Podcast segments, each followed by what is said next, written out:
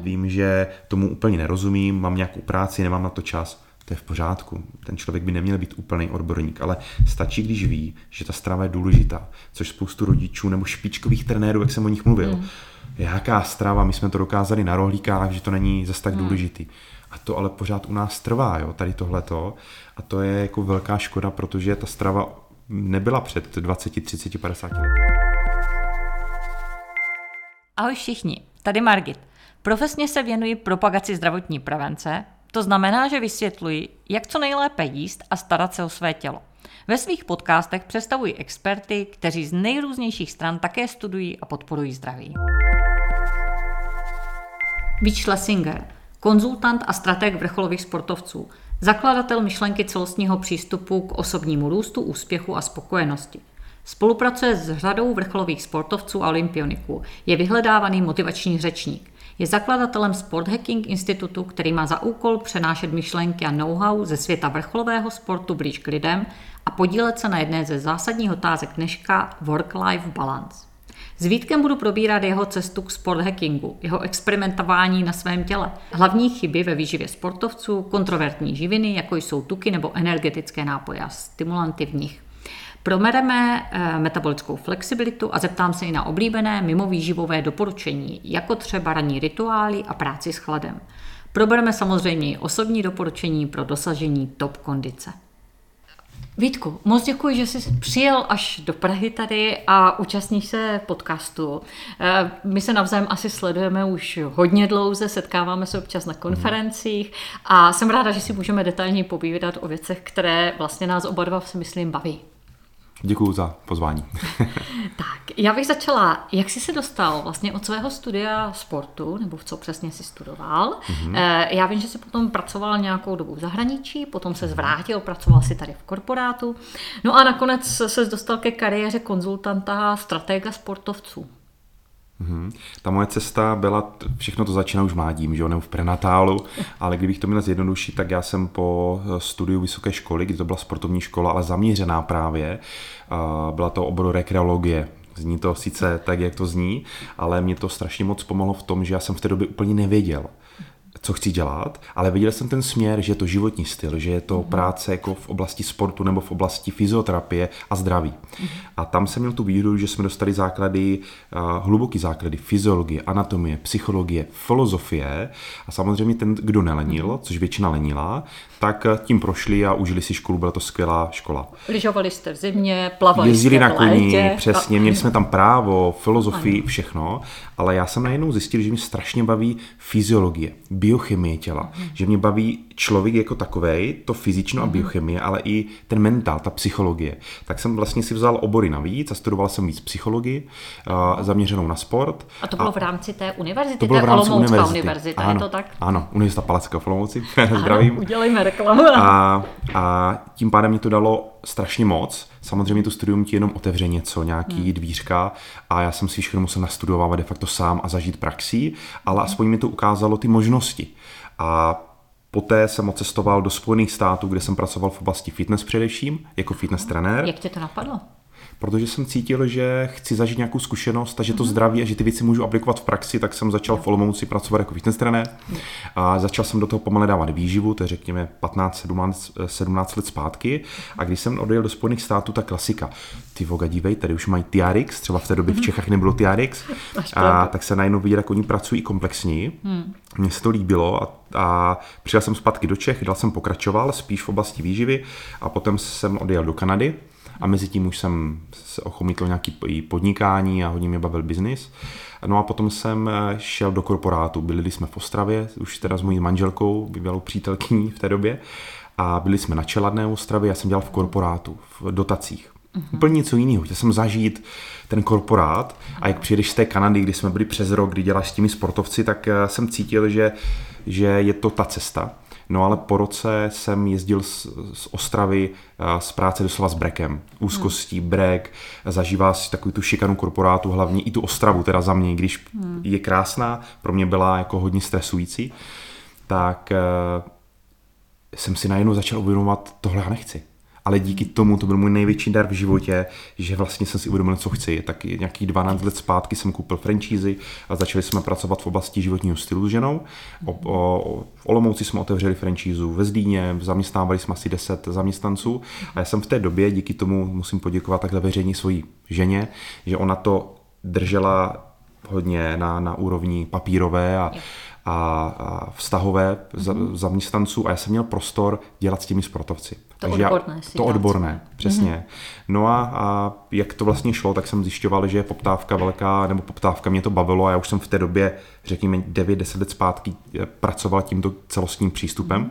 Později jsem ho nazval sport hackingem, asi se k tomu mm-hmm. dostaneme. Určitě. A viděl jsem, že to je to nejefektivnější cesta. Takže jsem přes to fitness přešel hodně potom k biochemii, k výživě mm-hmm. a posledních těch devět deset let jsem právě k tomu přidal psychologii, mentální coaching, mám vlastně mezinárodní školu koučování a vidím, že celostní přístup, holistický přístup je to, co prostě nejvíc funguje, to víme všichni, ale snažím se právě v tuhletu chvíli být konzultant a strateg vrcholových sportovců v tom slova smyslu, že já nechci být odborník na psychiku svých klientů, ale jsem takový jejich průvodce, který jim dává to know-how, ale zároveň učí být mistry svého mentálního těla a mistr svého fyzického těla. Protože ono to je v ruku v ruce. Kdo většinou je na tom dobré, dobře mentálně, tak je na tom, že si všimní, to je strašně zajímavý, jo. A kdo je na tom dobře fyzicky, dobře vypadá, tak velmi často je to člověk, který je i emočně, i inteligenčně na tom velmi daleko, protože to je mnohem víc propojenější, než si myslíme, to fyzicky a to mentální tělo. Takže jsem z osmdesát procent mentální coach, ale je pro mě strašně důležitý být, mít ten celostní náhled na tu věc. A to je to, co teď dělám, co mě baví, do toho samozřejmě další věcí, rozjíždíme workshopy svoje vlastní, mm-hmm. kde já už nemůžu přijímat moc nových klientů, mám opravdu vrcholový sportovce de facto z celého světa a pár lidí z vysokého biznisu, a což mě baví právě propojovat. Ten vrcholový sport je úplně stejný, jsi pořád člověk, jenom tam je to umocněný tam na tu výživu, na biochemii, na mentální přípravu, na práci se strachem, s emocema, se v tom sportu musí, je to jakoby akcelerovaný, a když to v tom životě je to ale úplně stejný. A mě to baví právě přenášet, předávat, a proto jsme založili Sport Hacking Institut a děláme teď workshopy ve Zlíně pro lidi a samozřejmě jsem rád zvány na různé konference a akce nebo takhle do podcastu, to je vždycky moc příjemný. Dobře, prozradíš, kteří sportovci tě nejvíc baví? Jako vybral jsi ty sporty, které tě baví, a ty sportovci tak nějak jako se k tobě přibližovali, nebo naopak bylo pro tebe něco překvapením? Někteří sportovci, kteří došli z oblasti, které vůbec, máš to nějak rozdělené, nebo je to jeden dva, tři druhy sportu, jako soustředěné? Nem, nemám to rozdělení, ani nechci, protože ten život je takovej, že většinou my si myslíme, že víme a vůbec mm. nevíme nic, takže já jsem rád, že jsou v oblasti sportu a biznisu, mm. to znamená lidi, co se o sebe chtějí starat, lidi, yes. kde je vidět výsledek, ale lidi, kde, kde vlastně můj hlavní cíl a primární cíl je konzultant a strateg, ale to, co je úplně nejvýš v té hierarchii, tak je štěstí. Spokojenost. Spokojenost, vnitřní spokojenost. Z hlediska pozitivní psychologie můžeme nazvat spokojenost, ale je to vlastně spokojenost nebo štěstí a není to výkon. Mm-hmm. Ale samozřejmě, pokud čím jsem spokojenější a znám sám sebe, vím, kým jsem a vím, kam směřuju. Vyšší výkony podávat, vyšší výkony, ať už je ve sportu nebo v biznesu. Jde to v ruku v ruce a tím větší štěstí zažívám, ale dnešní doba je, a tomu se si dostaneme později, je to o výkonu, o tlaku na výkon, na výsledek, o inovacích a my jsme v tom tak hození, aniž si to uvědomujeme, že nás to ovlivňuje, že proto dnes zhruba dvacet pět procent žen třeba ve Spojených státech je na antidepresivech, u nás je to velmi podobný. A proto tolik mladých lidí, tolik nemocí, a o tom by zase mohla povídat ty, zkrátka má to nějakou příčinu a mě baví být právě ten, který to vidí z nadhledu, a díky tomu, že mám vrcholový sportovec a i partnerů, třeba reprezentačních mm-hmm. v zahraničí, a opravdu těch zkušeností z těch sportů je hodně a je to samozřejmě fotbal hodně zastoupený, mm-hmm. ale je to třeba i uh, náš vlastně reprezentační tým třeba curlingu. Mm-hmm. Strašně zajímavý sport, dělám teď s klukem z formulí a, a jsou to skoka na lyžích, náš reprezentant, a jsou to různý sporty, které vlastně i mě strašně moc totiž učí. Ano, to je strašně důležitý, i mě to strašně moc rozvíjí a nutí mě to rozvíjet. Teď hodně pracuju poslední třeba dva roky na neurovizuálním tréninku, takže k tomu mentálnímu koučování vlastně práci hodně se opírám o neurovědy, to si mm-hmm. víš, ale i vlastně neurovizuální trénink je další odvětví, který je, je další oblast, kde, a to není jenom pro sportovce, já chci říct, tohle jsou právě věci, teď si možná někdo řekne, ježíš, neurovizuální trénink, to já nebudu poslouchat ten podcast, ale to jsou potom přesně ty věci, které nás můžou bavit a rozvíjet i jako lidi a pomoct nám třeba i v životě. Mě napadá současně hned s tím otázka, co jsou tvoje dneska zdroje, jako máš za sebou velice zajímavou a já vím, že jako mm. úspěšnou nebo chválenou, dobře oceňovanou tu univerzitu, že jo, v Olomouci, i ten obor znám, vlastně studoval ho syn kamaráda, lékaře, mm. takže o něm něco trošku vím, ale co dnes, co po té univerzitě si studoval, vlastně máš nějaké svoje autory, nějakou knihu bys doporučil, nějaký mm. zdroj webový? Mm. Rozhodně, já to řeknu tady, to je, univerzita mi moc nedala know-how, tak to je. Mm-hmm. Na druhou stranu díky ní mi dala prostor, čas a takový to, aha, to chci, to nechci, tohle mě baví. A je to samostudium především, mm-hmm. tak to je. Já tady se můžu, můžu ti říct nějaký kurz a certifikáty, který mám v Kanadě, ve Spojených státech, ale toto je vlastně úplně jedno, protože v dnešní době mm-hmm. může být člověk, který, já to řeknu třeba na kadeřnici, studuješ kadeřnici nebo kuchař-číšník, nenaučíš se takřka nic, nic neumíš a je to o ničem. Ale pokud já si třeba zaplatím nějakého dobrého kuchaře nebo kadeřníka, nějaký půlroční kurz, on je opravdu špička, tak já můžu za půl roku a většinou to tak je, umím mnohem víc, než třeba ty lidi, co to vystudovali. A já jsem šel právě tou cestou, že jsem se začal obkopovat, že jsem to chápal mm. docela rychle. Špičkami v oboru, ale ne českými, ale světovými. Mm. Začal jsem jezdit i do světa, do Spojených států, do Kanady, do, do Anglie, na jejich workshopy, semináře. Mm. Četl jsem knížky, studoval jsem podcasty, YouTube mm. a samozřejmě jsem to zažíval, já jako člověk. A to je pro mě jedna z nejdůležitějších hodnot, protože uh, život, který žiješ, je škola, kterou učíš. Souhlasím, Vítku, a stejně, jestli si pak až dotočíme podcast, mm. promyslíš a třeba pošleš odkazy na nějaké, jo, vlastně jo. přidáme jako bonusové mm. aktivity, jo, k tomu podcastu, určitě vlastně rád. Do ty infografiky, pro zajímavost, aby lidi věděli, kde se třeba dál v zahraničí inspirovat. Určitě rád. Mm. Super. Teď je, vím, že většina jako z nás nadšenců do vlastně tady těchto zdravého žití své doporučení nejenom, že vlastně studuješ, ty je především testuješ.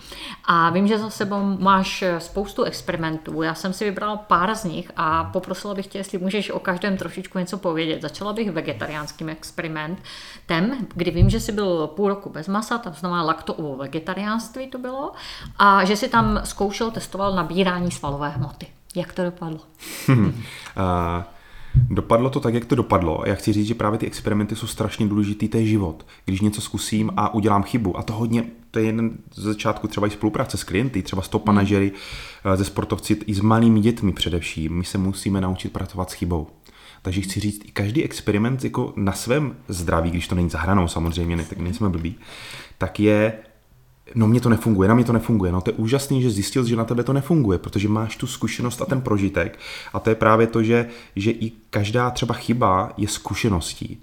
A to je to, že my v dnešní době neumíme pracovat s chybou. Já vím, že odbočuju trošku teď od, od tématu, ale mně to přijde strašně důležitý zmínit, protože mla, především mladí lidi, my neumíme pracovat s chybou. A teď pokud někdo třeba poslouchá, zapisuje si, což je ideální, tak my v dnešní době bychom měli mít to-do list.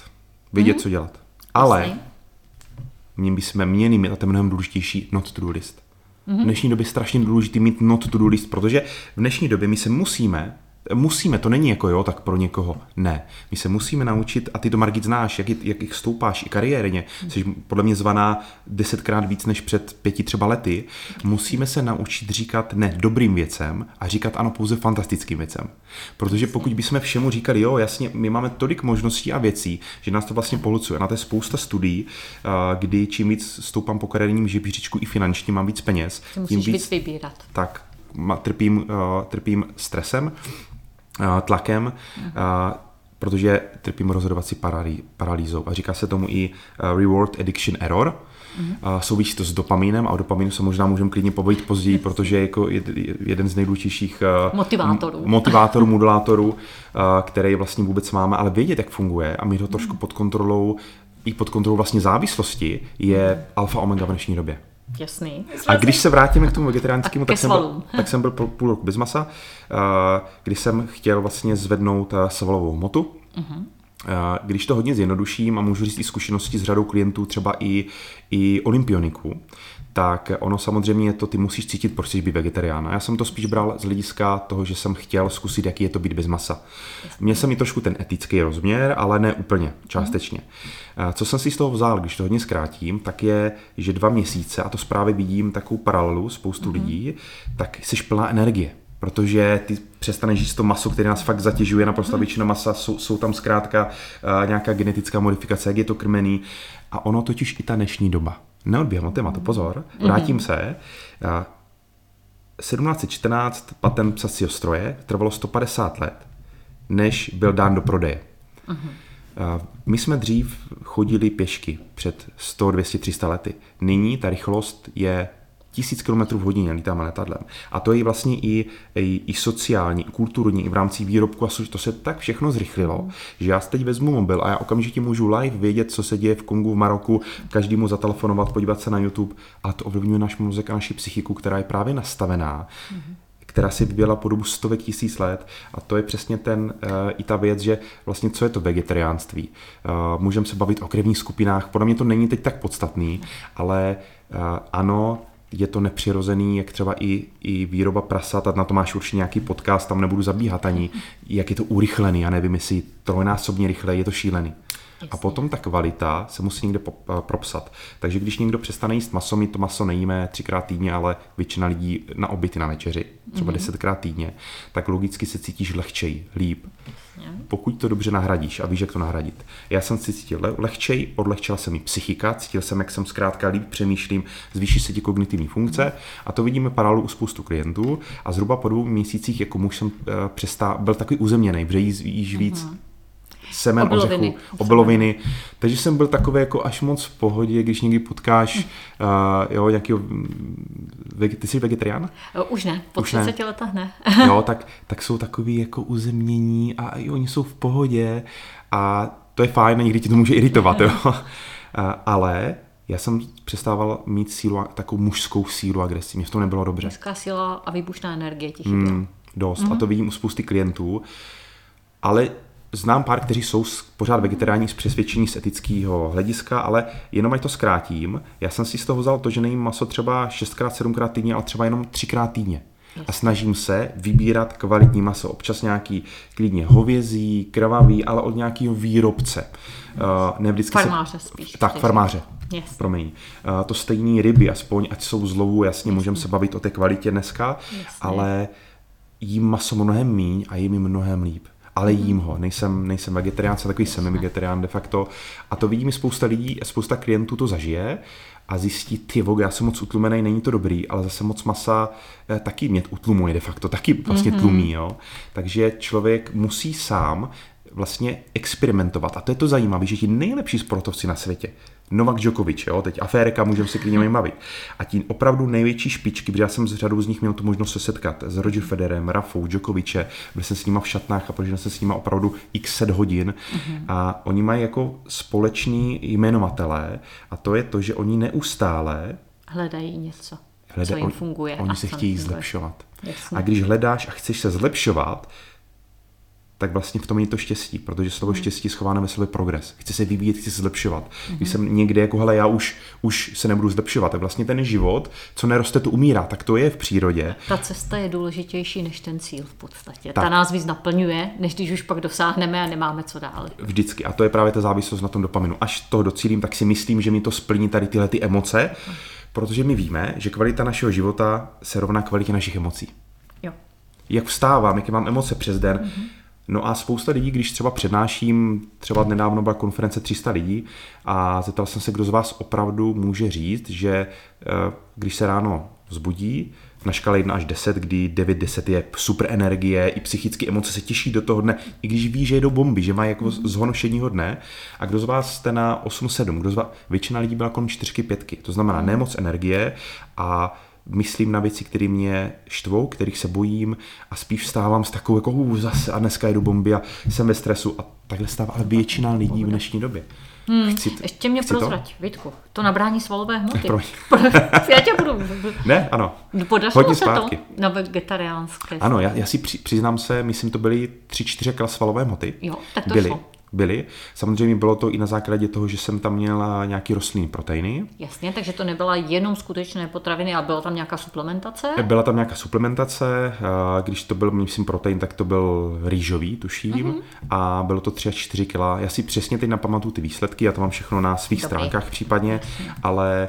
ale bylo to tam a zároveň jsem tam si chtěl dát i osobák v půlmaratonu, což se taky povedlo, takže pro mě jako to vegetariánství mělo obrovský význam mm-hmm. a nejsem ani odpůrce, ani zastánce, vždycky říkám zkusi to, ale musíš vědět, proč to chceš. Jasně. A vyhodnocovat objektivně nějak trošku, jestli to funguje. Já ještě se vrátím, jenom ty říkal genetické modifikace maso, abych to upřesnila.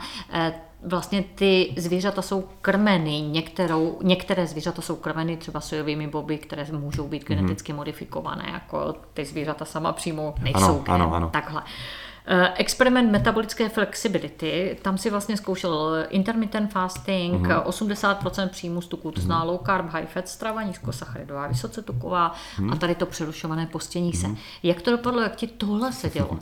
Tohle mi sedělo taky, u tohle jsem zůstal mnohem víc, protože L C H F diet, low carb, high fat, tak je něco, co si myslím, že i do jisté míry přirozený, mm-hmm. takže jsem byl na nízkosacharidové, dostal jsem tam i pár měsíců, kdy jsem byl Ketóze. v ketóze, takže jsem si de facto každý den dělal jsem si uh, testy, nejenom glukózu, ketózu, chodil jsem i na krevní odběry, takže jsem to měl všechno, byl jsem propíchaný úplně.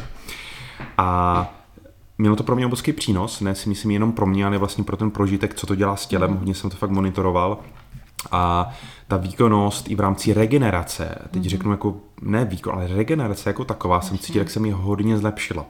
Jak jsem začal jíst kvalitní tuky Jasně. a jak jsem cítil, jak ono to není tím jenom, že začneš jíst kvalitní tuky, ale ti ty logicky ubereš i... Vynecháš sacharidy. Vynecháš sacharidy, tak, který jsou de facto, když nejsou moc kvalitní, tak jsou pro zánětlivý, Jasně. takže ty to vyměníš a často kvalitní tuky jsou nositelem spoustu minerálů, uh, i, i bílkovin. Jasně. Je takže... to skutečné jídlo, to je to ten plnotučný mléčný produkt, vejce, ryby vlastně. Tak, Jasně. tak. takže jsem uh, cítil, jak líp regeneruju. Uh, teď ty výsledky vlastně byly, já už si nepamatuju na ty čísla, ale to všechno se můžu podívat Jasně. lidi nebo posluchači na, na mých stránkách. Mm-hmm.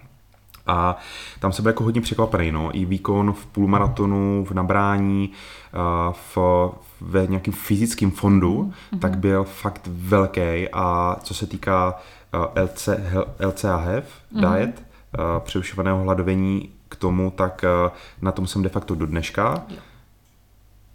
Kdy ale nejedu ty věci striktně, protože jsem taky zjistil i to, že je to vlastně součást mého životního stylu. Jak to vegetariánství, tak low carb, high fat, tak i přerušované hladovění. A zhruba čtyři až pět dnů do týdne třeba vůbec nesnídám mm-hmm. a mám nějaký zhruba šestnáct hodin hladovým cca, jo. Třeba večer si dám večeři v sedmnáct hodin a začínám zhruba kolem druhé hodiny v oběd. Ale někdy večeřím zkrátka blbě a dám si třeba nějaký těstoviny, minimálně když si dám. Tak když si dáš sachary, tak se ti rozjede sacharový metabolismus a, a ráno mám haňa. Ráno, snídaní. K té metabolické flexibilitě, to ne úplně každý ví v podstatě, mm-hmm. jestli mm-hmm. k tomu můžeš něco málo a taky na základě zkušeností se sportovcama, které mm-hmm. vedeš, mm-hmm. jak je to běžné nebo naopak, jak je problém ta neflexibilita? Tak, to je právě to, co to je neflexibilita. A neflexibilitou trpí, a já teď jenom tipnu, hmm. osmdesát až devadesát procent vrcholých sportovců. Tak obrovské množství. Mm, už je to trošku no. lepší, ale je to strašně moc. A já se bavím o sportovcích uh, jako špičkových. Jo. Takže je to bavím... proto, že byli předtím roky sportovci desítky let stavěli na sacharidových stravách? Nebo proč to je? Protože jedli normálně. normálně. A normální Což strava v dnešní době je sacharidová je blbá. Hmm. Normální strava. Jasně. A bohužel je to tak jako bráno, jako normální, ale normální by mělo být trošku jiný, normální by měl být úplně jiný standard, ale my ten standard tady máme takhle nastavený, proto i hráči, i třeba co mám v italské lize, i, i v těch nejlepších českých klubech mm. a zahraničních, tak jako ví o tom strašně málo a věděli. Aha. Je to, že člověk řekne jasně, oni tam přece mají jako výživový, ale jako velmi často někdo už většina má třeba v klubu, ale mm. i na, na té klubové úrovni, když je někdo jako individuálně sám, tak si to jako zajišťuje sám.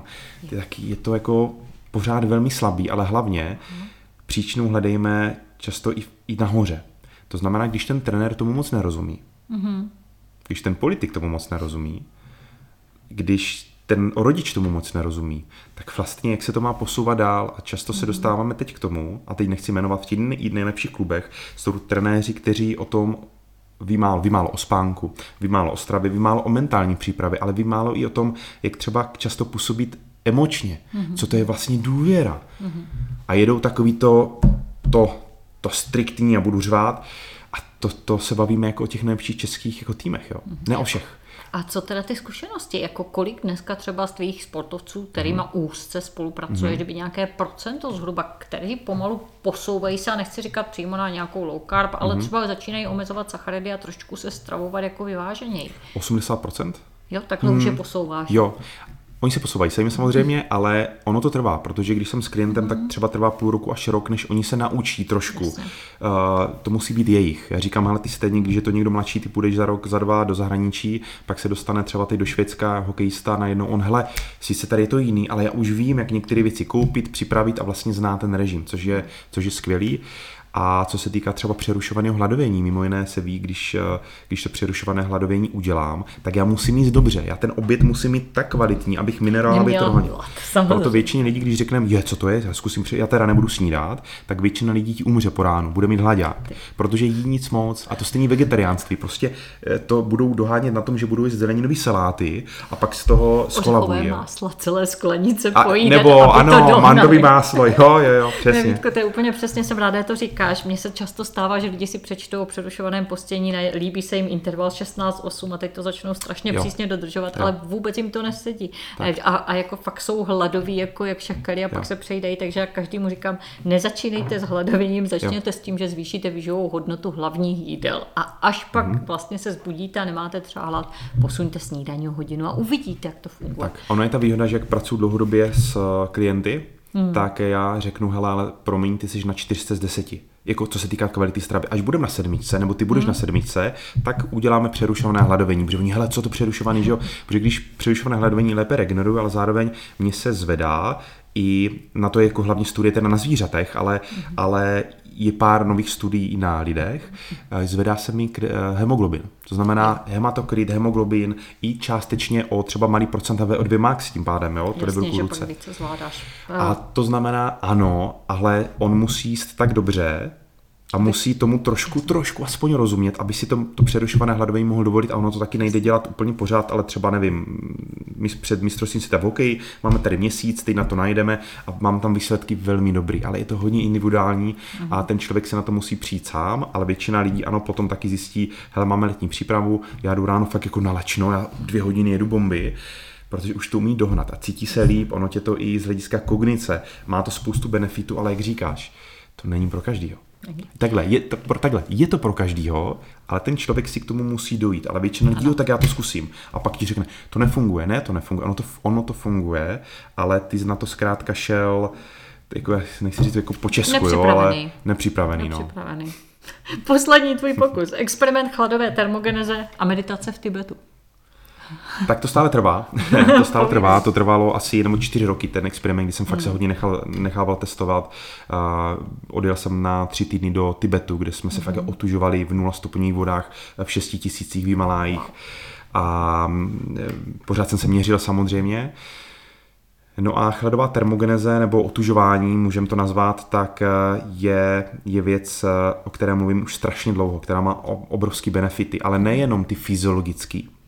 Nejenom jim, ale především psychický, protože ty překonáváš třeba každý den hmm. sama sebe, své strachy a ty se učíš stát, stát tomu strachu nepodlehnout, nebojovat s tím, hmm. ale stát se tím chladem, což je těžký, ovládnout svůj dech a právě v tom, jak to nejde, jak selhávám, tak se strašně moc můžu učit a to, to strašně moc nejenom, že mi může zvednout citlivost na dopamin, testosteron, regeneraci, ale já se cítím mnohem líp, ale mě to zvedají sebedůvěru.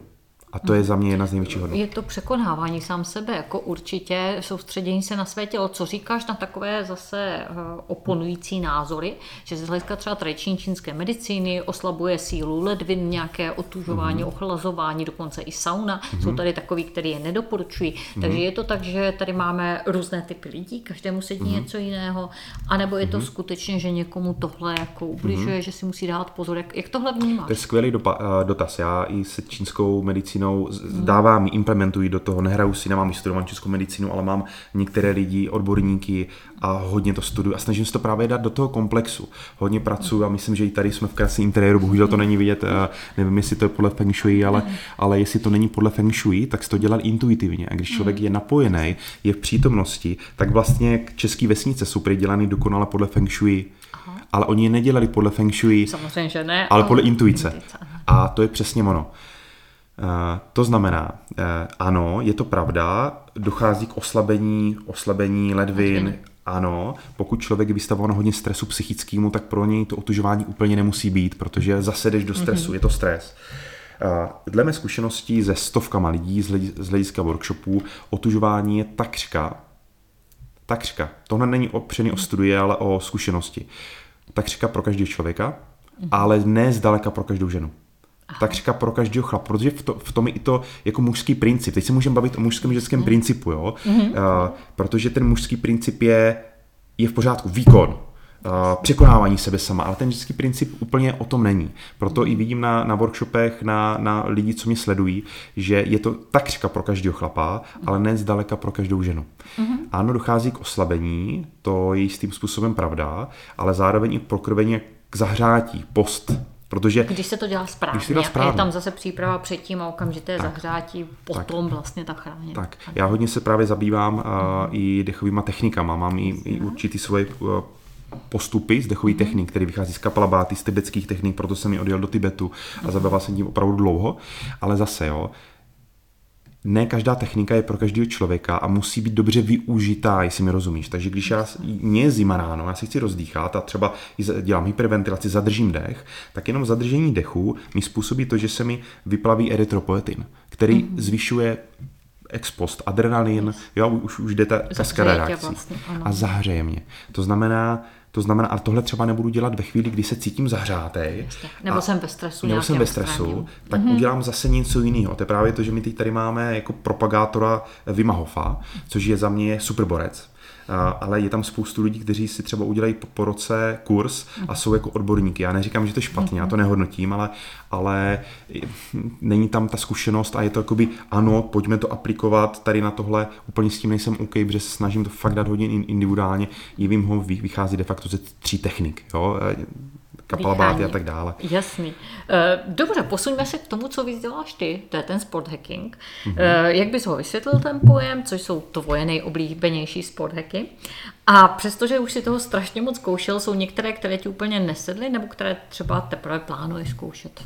Uh, já se čím teda sport hackingem. Sport hacking je celostní přístup uh, úspěchu a spokojenosti. Mm-hmm.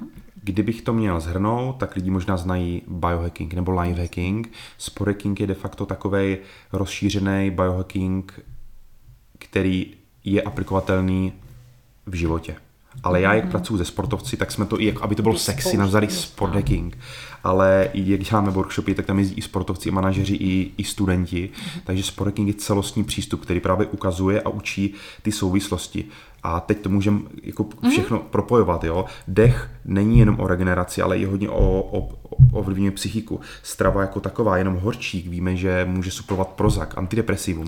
Mm. Pro horčík chybí takřka každému sportovci nebo každému člověku, který je ve stresu. Kdo není ve stresu v dnešní době? Protože stres znamená vyplavují kortizolu, když vyplavují z kortizolu, tak ten, ten bere horčík v reakci, takže... Mm. Takže to jsou zkrátka věci, které spolu souvisí. Mikrobiom, to není jenom o stravě a mikrobiom. K tomu se dostaneme za chvíli.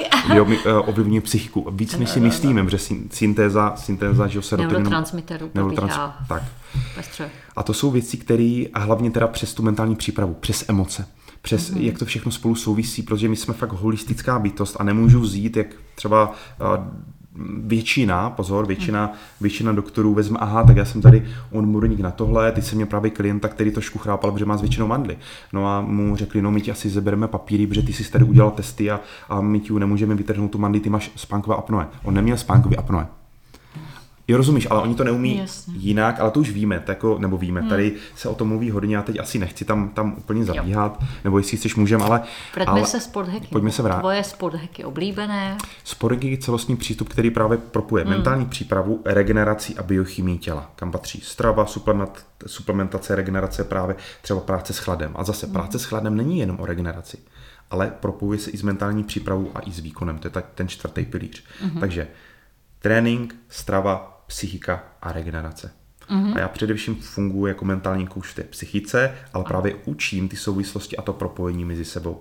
A jak líp to mám poznat, než poznat sám sebe mentálně, psychicky, kdo jsem, pozor, kdo jsem, to je za mě, co dám za slovo, kdo jsem, tak to je to nejdůležitější, co v životě je. Mm-hmm. Kdo jsem, to jsou dvě nejdůležitější slova, protože cokoliv dáš za to, tak se stane pravdou. OK, dobře. Uh... Tak ty jsi neřekl ty nejoblíbenější, nebo co jsou tvoje... A nejoblíbenější, já ti řeknu, Nebo ne? co plánuješ ještě aspoň. Aha, uh, já spíš to propojím s tím, co, co teď dělám, v čem teď jsem, tak uh, samozřejmě je to pořád otužování, který posouvám na vyšší level. A co to je konkrétně?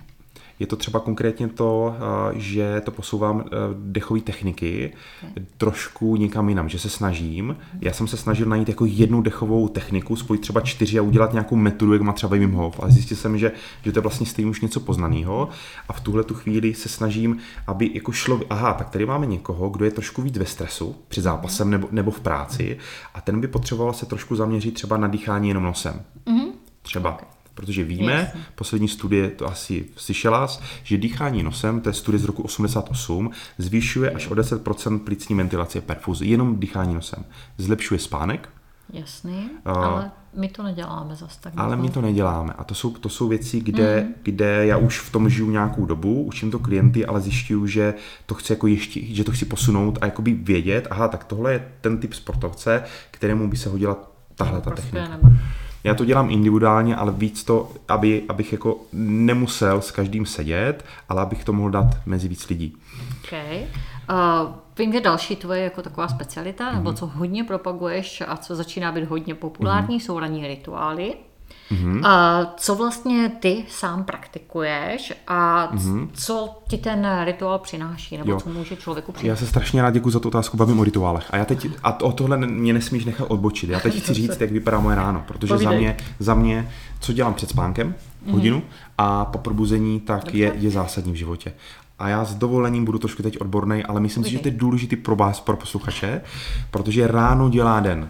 Ráno dělá den a den plus den je týden, měsíc, rok, dvacet let, ježíš. A to je vlastně to, jak já se cítím, jaký mám emoce. Jak jsem před chvilkou říkal, mm-hmm. kvalita našeho života se rovná kvalitě našich emocí.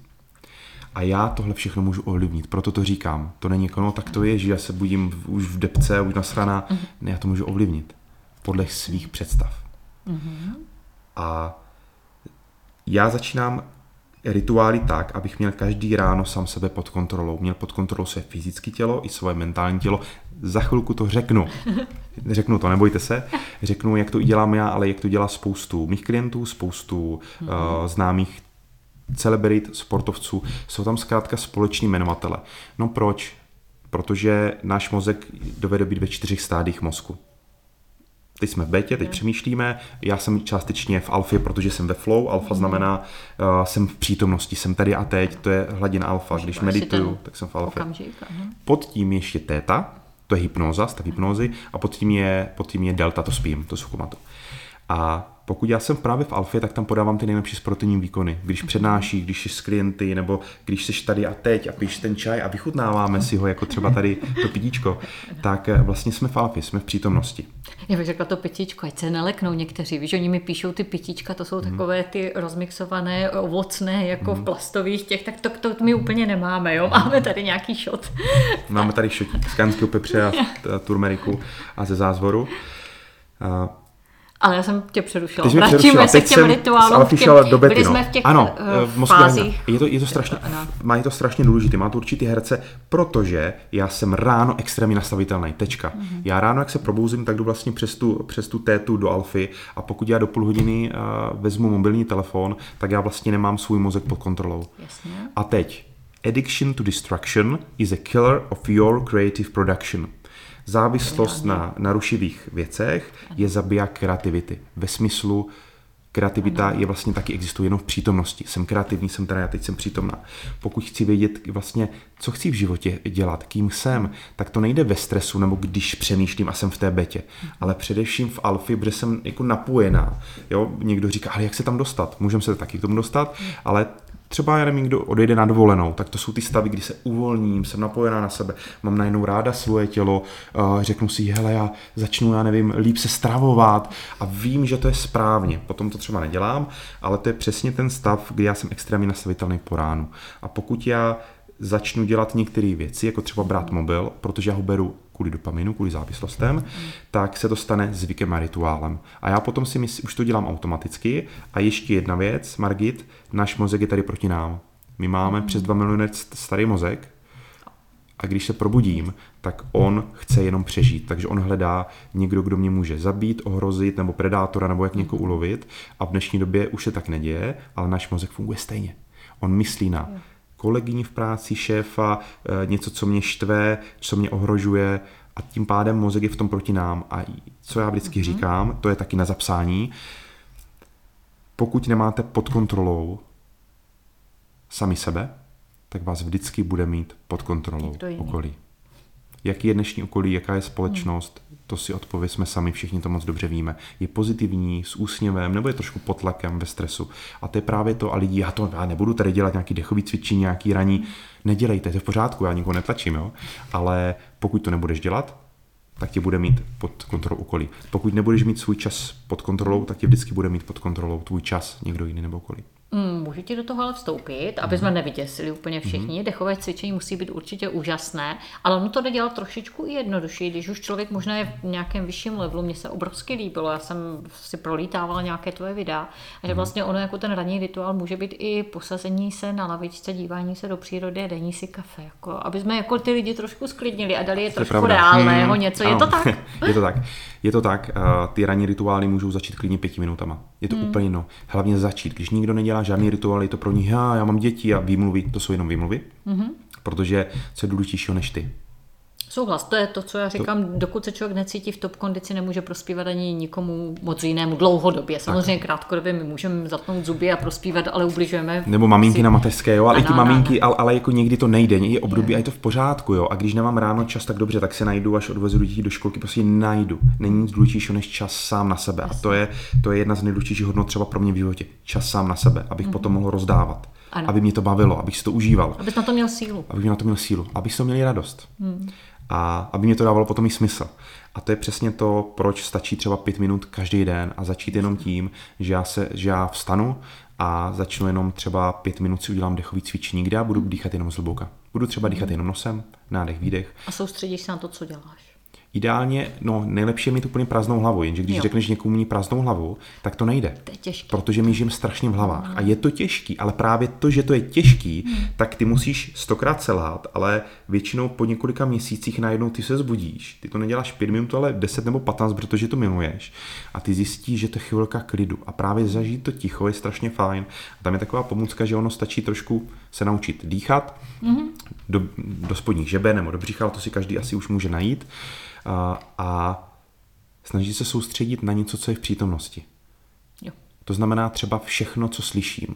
A to je strašně zajímavý, jenom zavřít oči a zaměřit se na to, co slyším. Jo? To ty částečně se snažím dělat a můžeme slyšet venku, jak fouká vítr, jak projede nějaký auto, jak tady tvoje propiska, jak my dýcháme. A nejenom to je tolik věmů. A já vlastně zvyšuju uh, ty... ty vstupy, které mi jdou do mozku, takže se učím být citlivější, ale vlastně jsem mnohem lépe v přítomnosti. A postupem času se můžu právě naučit to, že lusknutím prstů dovedu být přítomnosti. Ale to se musí cvičit, protože my jsme se to odnaučili. Mm-hmm. Vraťme se teda k tomu nějakému dalšímu, já jsem řekla takový ten příklad příjemného mm-hmm. rituálu ranního, mm-hmm. ale co je třeba tvoje nejtypičtější ranní rituál, i včetně času nějaké? A já to řek, hned to řeknu, hned to řeknu a ještě předtím řeknu, co by člověk, který už trošku nechce pět minut, chce něco víc, tak já řeknu mezistup, pak řeknu okay. sebe. Protože já trávím zhruba hodinu až hodinu a půl každý den jo. ranními rituály, to by pro někoho mohlo být smrtící, ale není, jo. A tak je to, že strašně fajn vstát a začít nějakou aktivitou. Ať je to deset minut obejít blok, tady po Karlíně se projít, nebo, nebo já chodím třeba dvakrát týdně běhat, dvakrát týdně si jdu do fitka a dvakrát týdně jdu na rybník teď, nebo třikrát týdně v zimě se otužit, nebo ve sprše, je to jedno, ale zkrátka vstát a tu už ten mozek právě nemyslí na tu práci, ale myslí, tyjo, kde vemu tenisky, teď jezdím ještě plavat, takže aha, teď jdu plavat, dobrý, a ono právě trvá zhruba nějakých dle posledních neurověd nebo průzkumu nějakých tři až tři sta dní, než se ta věc stane zvykem. Takže není to dvacet jedna, jak dřív bylo, ale, ale ano, zhruba dva měsíce za mě. Mm-hmm. Když něco dělám dva měsíce, tak právě potom už je to bez úsilí, už to dělám automaticky. Takže z začátku to je vždycky trošku boj, Jasně. ale pokud já vstanu a začnu nějakou fyzickou aktivitou, tak to je úplně to nejlepší, co můžu, může být. Napojíš se na svý tělo okamžitě. Přesně tak. Na svoje tělo a i na svůj dech, protože přirozeně, mm-hmm. když, si jdu, pro, když si jdu třeba projít kolem někde bloku deset patnáct minut, jdu sklidně s pejskem, ideálně do přírody, tak já už dýchám. Už se napojím na své tělo. Pak přijdu, dám si sprchu, dám si teplou sprchu a zakončím to studenou sprchou nebo vlažnou aspoň dvacet vteřin a potom, jak, jak jsou vlastně, už se mi vyplavuje dopamin, už, už tam jedou ty hormony, tak mně se mnohem lépe vstupuje do svého nitra, do hladin alfa, do té mm-hmm. přítomnosti. Takže potom si na závěr udělat pětiminutový, desetiminutový dechové cvičení. Tady se bavíme o čtyřiceti minutách, jenže to je čtyřicet minut, kdy já fyzicky udělám něco pro své tělo, vyplavuju mimo jiné. Poslední studie říkají, když se budeme bavit o tom dopaminu, že kdy, když bychom si teď dali kafe nebo jenom na ní pomyslíme, nevím, jestli piješ kávu. Ano, piju a i pomyšlení na kávu, ano, ano je vy... pozitivní na... a vyplavuje, má fyziologický vliv vlastně v těle. On ti vyplaví dvakrát víc dopaminu, než je tvoje baseline, jo? Než je tvoje naše hladina, tak jenom se Jasně. o tom můžeme bavit a už teď, jo, už se ti září oči, mě taky, ale... ale... Dva, dvojnásobně vyplaví zkrátka hladinu dopaminu. Pokud je to třeba uh, amfetamin nebo nějaká droga, šestinásobně hladinu dopaminu. Pokud a to je... nedoporučujem. To nedoporučujem, pozor, nebrat, v žádném případě. Uh, pokud je to třeba kokain, koks, hmm. tak to je až tuším dva a půl násobně víc. Hmm. Nedoporučujem, v žádném případě. Ale proč to říkám? Protože čokoláda třeba je jeden a půl násobek. Ale jak dlouho trvá čokoláda? Jenom pomyšlení, nebo když si dáme nějakou padesát až šedesát procent, trvá to pár minut, ten pík. Yes. A pokud je to sex, tak je to dvojnásobek až dvojnásobek násobek vyplavení dopaminu, ale i pomyšlení na sex. Mm-hmm. Zajímavě, pokud je to online, je to jenom jeden a půl násobek vyplavení dopaminu, yes. ale taky, vypl- vy- taky vy- vyplaví dopamin. Okay. A proč o tom mluvím? My mluvím... jsme se stali od těch hraních rituálů furt. Ještě. Ano, a jo a A od termogeneze chladem vyplaví dvě celé pětkrát víc dopaminu, takže stejně jako koks, jako kokain. Akorát, tady, tady teď jsme u toho pointu, otužování, říkám otužování, ale používáme to slovo, tak má trvanlivost cca tři hodiny. Tři hodiny se ti zvedne hladina dopaminu. A představte si, když je ráno, mně se taky nechce, nikomu se nechce, kdo vstupuje do té studené vody. Není to pro každýho, to je dobrý point, není to pro každýho, tak vy potom jste mnohem efektivnější v práci, máte z toho větší radost, máte víc energie a vlastně děláte ty další věci dobře. Když děláte dobře a s radostí, tak vlastně jste v tom pozitivním začarovaném kruhu. A to je právě to, co je fantasticky na tom ránu mít ho pod kontrolou. Takže začít fyzickou aktivitou, klidně začít patnáct minut se jít projít se psíkem, potom přijít dát si spršku, krásně to ze sebe zmí, to i z hlediska ajurvédy nebo ano. i čínských přístupů má svůj efekt. Nakonec můžu dát vlažnou nebo studenou vodu, klidně začnu vlažnou dvacet vteřin aspoň a potom si někde sednu nebo lehnu a udělám si třeba pětiminutový dechový cvičení, kde jenom budu tak dýchat a budu se soustředit na všechny zvuky, které slyším, včetně svého dechu. A budu se snažit sklidnit a nemyslet na nic. To nemyslet na nic nikomu z začátku úplně nepůjde, ale časem uh, zjistí, že najednou wow, mě to je úplně skvěle, mám čistou hlavu. Proto ten mezistupeň možná je soustředit se, jak jsi říkal, na ty zvuky okolo sebe, tak. Zavřít oči na dech vlastní, na vnímání svého těla. To je jednodušší a od toho se dostat. Přesně tak. Do toho... Do... Super. Prozradíš něco i o tom večerním rituálu? Určitě, já teda to dokončím, jo. Jestli nevadí to kolečko tím svým, ano. co dělám já, protože jsem to dělal no. naposledy, když jsem třeba do Prahy včera. Mm-hmm. Dneska taky, ale dneska byl zkrácený svůj rituál, dneska jsem si byl jenom zaběhat ve sprše. Ale můj klasický den vypadá tak, že já ráno vstanu a jdu buď to se otužovat teď v zimě, nebo jedu do fitka, nebo, nebo si jdu zaplavat. Mm-hmm. Přijdu do kanceláře, do svého Sport Hacking Labu a tam mám stupeň číslo dvě. kdy vlastně v tom fitku, nebo většinou tam je sport a otužování, mm. já přijdu a pustím si infračervený světlo na sebe. Mám vlastně panel infračerveného světla, což za mě je jeden z největších hacků poslední doby, protože opravdu my trávíme devadesát procent času v interiéru a infračervený světlo, pokud je kvalitní, což já mám v tomhle fakt špičku, tak je schopný prostoupit až dvacet devět centimetrů do těla a dodá ti to jako sluníčko, vlastně spektrum, to, co nám chybí. Vlastně. To, co nám chybí. A má to velký vliv na spánek, na pro ženy, na kolagen, na kůži, ale mikrocirkulaci a zároveň ti dodává fotony energie. Takže ty se fakt cítíš i nervová soustava po ránu strašně harmonizovaný, sklidněný, plný energie. Takže si dám světlo. Během toho, když ležím pod tím světlem, si dám patnáctiminutový dechové cvičení, mm-hmm. střídám je, podle toho, jestli potřebuji nastimulovat nebo sklidnit, mm-hmm. a potom mám půl až tři čtvrtě hodiny vzdělávání. Jo. Protože ty, jak seš uh, sport, otužování, dechové cvičení, ono se to zdá jako, je, on dělá deset věcí, ale to je v jednom. Vy jdete do fitka, tam si zacvičíte, potom si se tam otužíte a chodíme do sauny dvakrát mm-hmm. denně, má to taky obrovský benefity, velmi podobný jako právě ten chlad. A potom už je člověk tak rozjetej, že co není silnějšího, než ráno třeba věnovat dvacet minut vzdělávání. To znamená, že nasáváš vlastně ty vědomosti, protože to tělo je připravené. Přesně tak. A dělám si zápisky a v devět hodin vlastně už stávám, že jo, třeba šest třicet a v osm třicet většinou už to mám všechno za sebou. V osm třicet to mám za sebou. A člověk se cítí úplně... A zapomněl jsem, ještě tam mám vlastně vložený to, že když se vzdělávám, tak si udělám většinou zelený čaj senchu satsumu, kterou miluju, s medíkem a udělám si krásný ráno.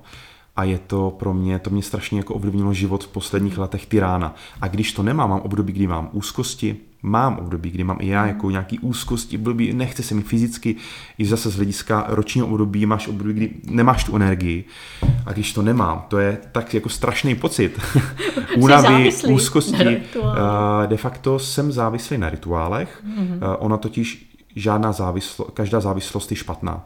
Hmm. Každá, protože když jsme závislí, nemůže být svobodní, ale myslím si, že závislost na pohybu, na těchto rituálech, na čaji je úplně je v pořádku, ale žádná závislost uh, není jako úplně správná. Tak tohle úplně závislost, to je spíš, že ti ráno chybí prokrvení, chybí ti ty hmm. hormony a jakoby je to právě taky dobře mít toto období, kdy jsem bez energie trošku, jako říkám depky, jo, ale stavy, jako každý to máme. Mm-hmm. A je to v pořádku, ale je dobré si to v tu chvíli přiznat a říct, hele, ještě, jako, ještě tu energii nemáš a, a potom teď, když to mám, tak si to strašně vážím, jaký to je. To uvědomuješ, to nedostil. A my potřebujeme ty polarity v tom životě, my potřebujeme zkusit vegetariánství, aby jsme zjistili, že není pro mě, protože já vím, já vím, mm. protože co slyším, čínské přísloví říká, co slyším, zapomenu, jo. Co vidím, budu si pamatovat, ale co zkusím, co vyzkouším, tak to tomu rozumím. Přesně. Ten večerní rituál, to je něco podobného? To, to bude spíš se sklidněním spojené? Mm, to bude spojené se sklidněním. A ty rituály, každý ať si třeba udělá po svým. Teď je zima, teď, je, teď ty biorytmy jsou trošku jiný samozřejmě, ale za mě je nejdůležitější to třeba po osmé hodině nebo po deváté, záleží v kolik chodí spát, ale aby ideálně lidi byli třeba do deset třicet v posteli, protože od jedenácti do té jedné ta suprese hormonů a regenerace je strašně důležitá. A aby jsme nepoužívali mobil, protože blue light a modré světlo určitě budeš mít. Narušuje ten, ten spánek. Strašně moc narušuje dívání se do obrazovky. A potom jsou takový hacky, jako je třeba to, že mít doma neledkový světlo, je strašně fajn. Mm-hmm. Světlo je dobrý mít už tlumený, nebo když se totiž člověk dívá na to artificial light, na to ledkový, a je nahoře, je nad náma, tak je to úplně jiný, jako když je dole, protože mi podvědomě naše oko to vnímá, že to je jako sluníčko, takže je dobrý mít nějaký teplý světlo, ideálně třeba svíčky a tlumený žlutý světlo, protože to skoro neovlivňuje uh, Vlastně můj melat, hladinu melatoninu. Jasně, přesně tak. Melatonin nenarušuje tu jeho uvolňování. Přesně. A je mm-hmm. velmi důležitý uh, v životě platí, a to si taky doporučuji napsat, na co se zaměřím, tak to ucítím. Pokud já se teď zaměřím, můžeme se bavit o politice, tak začneme trošku ty, ty jako vrásky, všechno mám tak jako, a možná budeme jí už dýchat. To my teď neuděláme, ale nakonec jsem, na možná se možná zeptáš na pana mistra.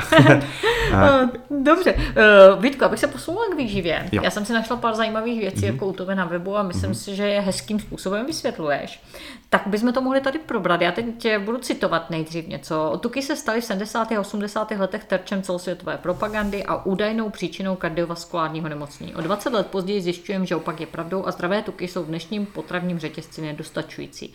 Při krevních testech a podrobném rozhovoru jídelníčků svých klientů vidím častý nedostatek kvalitních tuků ve stravě. Podle mých posledních průzkumů naprosté většině, především mladým vrcholovým sportovcům, prokazatelně chybí zastoupení kvalitních tuků ve stravě, včetně M C T tuků, které mají nezastupitelnou roli v tvorbě hormonů a energetického metabolismu. Mm-hmm. Takže jaké tuky doporučuješ a obecně jaké doporučení změn jídelníčku u sportovců a sportujících mm-hmm. dětí nejběžněji navrhuješ? Co, je, co jsou ty největší a chyby? Hned to řeknu a budu konkrétní. Ale já, promiň, já, to, co my jsme to nedokončili, na co se zaměřím, to ucítím. A jenom mám tu potřebu, Jasný, možná je to kvůli mě, ale i kvůli, kvůli posluchačům, na co se zaměřím, to ucítím.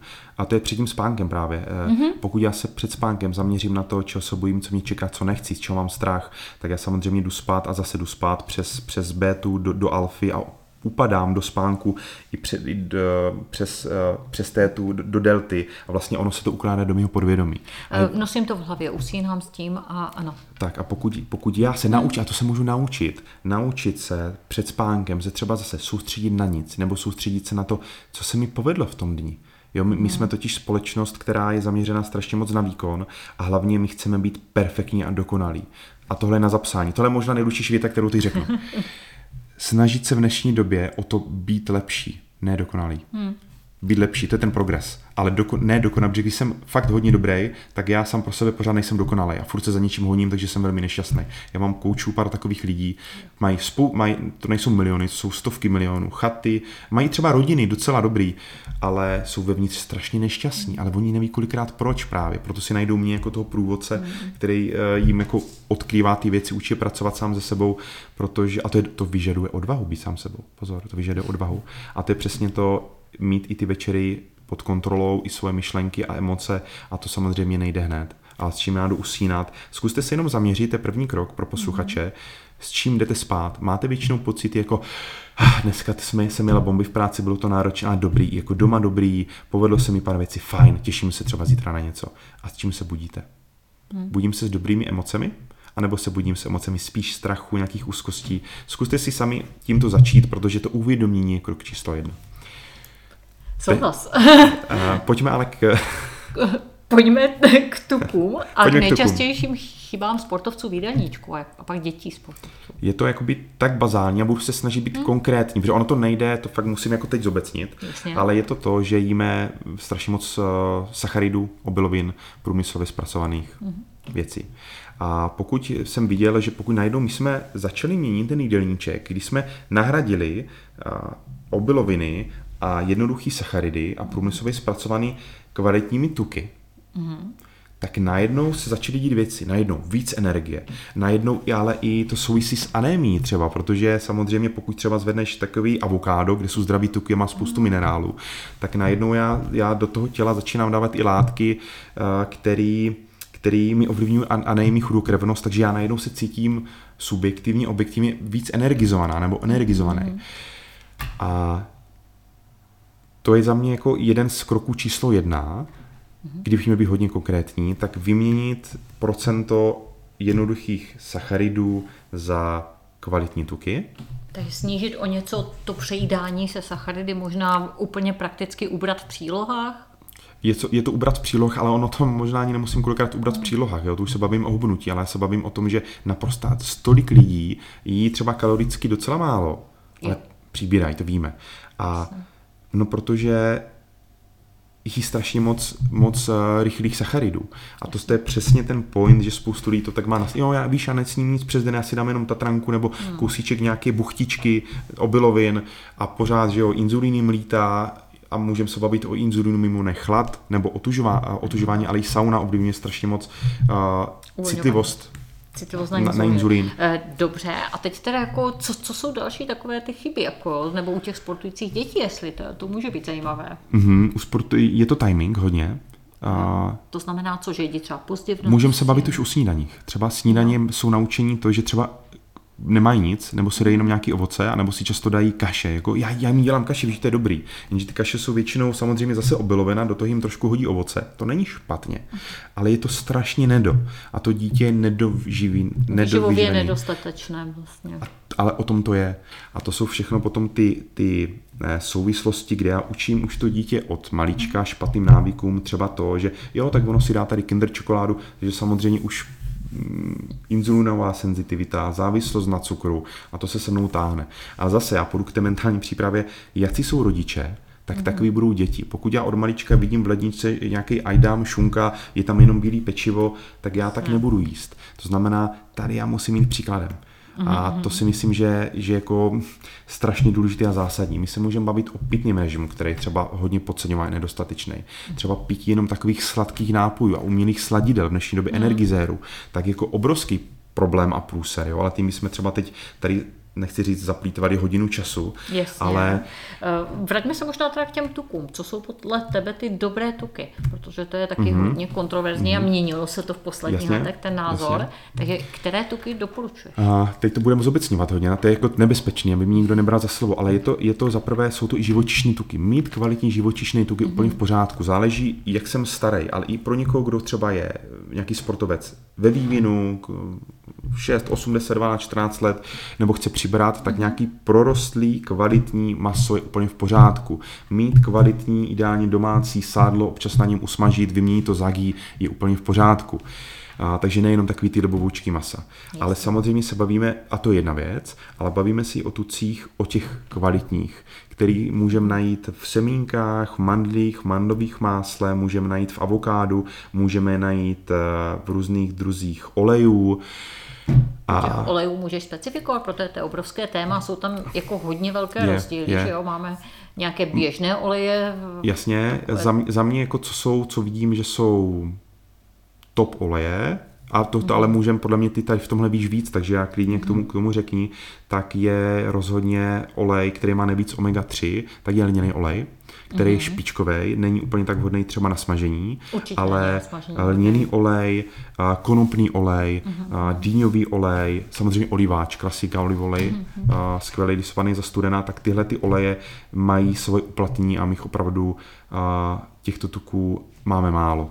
Takhle, já bych jenom možná teda zpřesněla, mm-hmm. skutečně ten lněný jako má z rostlinných mm-hmm. olejů více omega tři mastných kyselin, ale tam je problém, že přeměna těch omega tři mastných kyselin to jsou prekurzory, ty nejsou mm-hmm. jak ty skutečné omega tři jako vlastně v rybách, ale jsou to mm-hmm. prekurzory omega tři a ta přeměna na ty skutečné omega tři v těle člověka je velice, velice omezená. Takže mm-hmm. ty rostlinné zdroje omega tři jsou jako hodně s otazníkama a teprve jo. jako zjišťujeme, jak komu fungují. Plus je tam proměnější oxidace, jako docela rychlá e, utolnění. Si za studena používat, hmm. jako ten olivový, ten něco úplně jiného, to jsou mononenasycené mastné kyseliny, hmm. takže tam nezasahujeme do omega tři šest. Dobře, ale já bych došla teda k tukům, se posunula tukům v těle, protože ty máš hmm. moc hezky píšeš zajímavě o hnědém tuku a bílém tuku hmm. a rozdílu mezi těmato tukama, které máme v těle. Si to můžeš vysvětlit, protože to taky není úplně běžně. Hmm. A když se dítě narodí, tak má v sobě samozřejmě podkužní tuk, nazveme ho bílý tuk a i hnědý tuk. A nějaký dva tisíce šest British Journal of, of Medicine zjistil, myslelo se, že když se narodí dítě, má hnědý tuk a postupně se ztrácí. Ale děti, které byly, byly více vystavovány chladu, tak i když šli do dospělosti, tak ten hnědý tuk nestrácený, naopak přibývali na hnědém tuku. A hnědý tuk je de facto velmi podobný tomu podkožnímu tuku, akorát on je hnědý i proto, protože on je zbarvený, on obsahuje strašně moc mitochondrií. Mitochondrií. A co to jsou mitochondrie? To jestli můžeš tady, ano? A v příkladu jedna buňka bicepsu obsahuje cca pět tisíc mitochondrií. Je to továrna na energii, kde se štěpí uh, cytochrom C.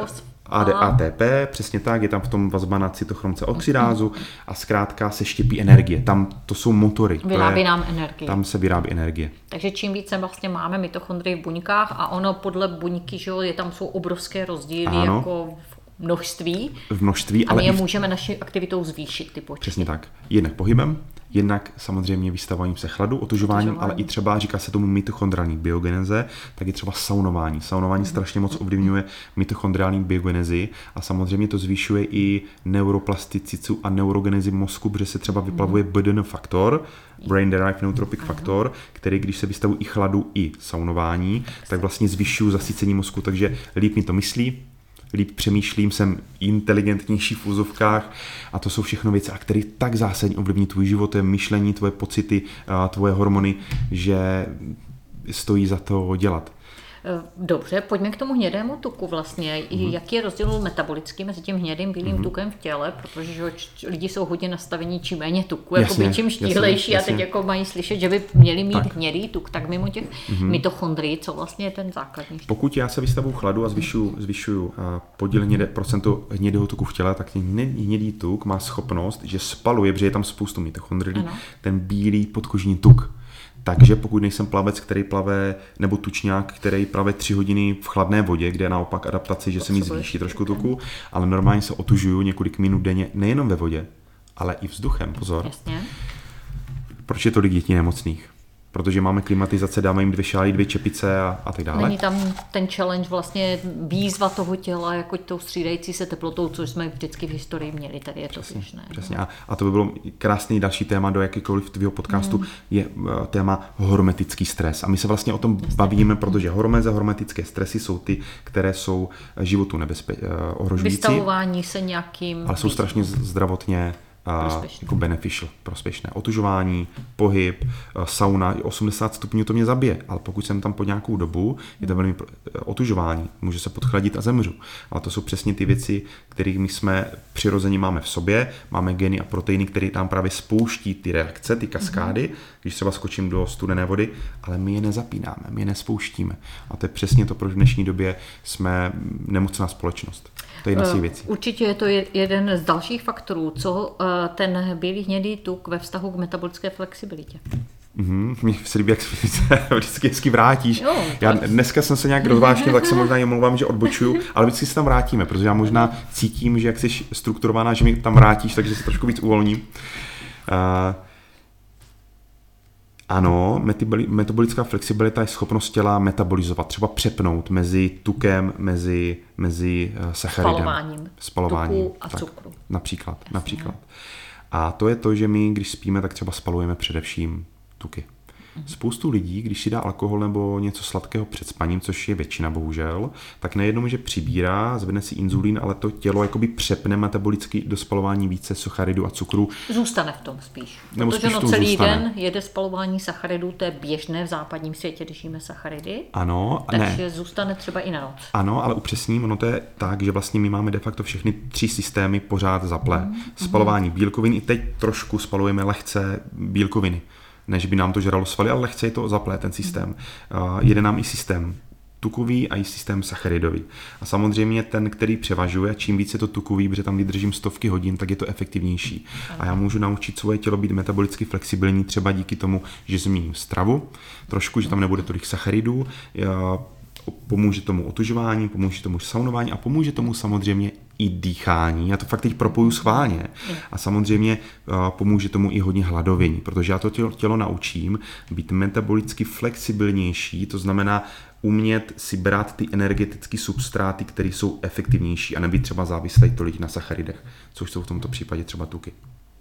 Jasně. Na tu metabolickou flexibilitu a na tu noc. Vlastně to jsou ty tuky. Pokud někdo ráno nevydrží bez, mm. bez cukru, nedovede třeba hladovět, tak ne, nemá efektivní metabolickou Jistě. flexibilitu. Zkuste si to a to znamená, je tam že jste závislí. Je tam je neustále závislí. dodávání těch jednoduchých, rychlých cukrů vlastně. Tak, mm. které i ovlivní moji psychiku. Promiň, že to tak propoju, ale je to tak ne. velmi ovlivní mou psychiku. Dobře, mezi, když už teda jsme zase u toho otužování, vztah mezi mm. otužováním a uh, uvolňováním hormonů. Mm-hmm. Uh, já budu asi spíš jenom jmenovat. Uh, samozřejmě zvyšuju senzitivitu, souvisí hodně s inzulínem. Uh, mm-hmm. Vlastně já nepotřebuju potom při vypalování, když se tam hodně sacharidu, tolik, tolik uh, vypalovat tolik inzulínu. Takže zvyšuju senzitivitu na inzulín, a jednak na nepotřebuji tolik katecholaminu, stresových hormonů. Aha. To znamená, lépe odolávám stresu, když to zjednoduším. Vyplavuje se mi až tři hodiny po ex post více dopaminu. A u mužů dochází k menšímu, není to radikální, ale menší nárůst tvorby testosteronu. Uhum. Samozřejmě pokud je to hned třeba po posilování pár minut, tak ano. se mi růstový hormon trošku přibrzdí. Pozor, ano. Ano. Jo, to často bývá dotaz. Ale dlouhodobě vystavování se chladu tak je naopak efektivní pro, pro vyplavování růstového hormonu testosteronu. Takže podporuje, zvyšuje vypravování. Ano, zvyšuje, zvyšuje. To předtím řekl ne, naopak, zvyšuje, ne, že jo, zvyšuje. Dlouhodobě zvyšuje, ale aha, pokud já cvičím, vyplavuju růstový hormon, testosteron a jsem hned po cvičení hmm. a jdu hned třeba minutu po cvičení do ledové vody a jsem tam třeba dvě, tři minuty, tak dochází k supresi vyplavování růstových hormonů. Takže tam to třeba nedoporučuji. Jenom jasně, jasně, jasně, dlouhodobě je to tak. Dobrý. Teď bych šla zase k té výživě. Hmm. Je spousta věcí, vlastně, které podobně vyprávíme.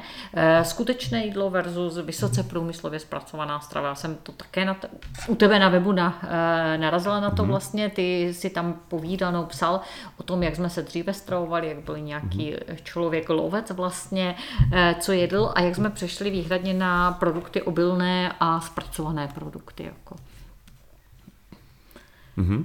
Je, je to běžná chyba a jak, si, jak tohle třeba řeší s tvýma klientama, aby jim vysvětlil, a zejména u dětí, mm-hmm. že takové ty nejvíce lákavé zpracované produkty, jakože mm-hmm. to není úplně ono.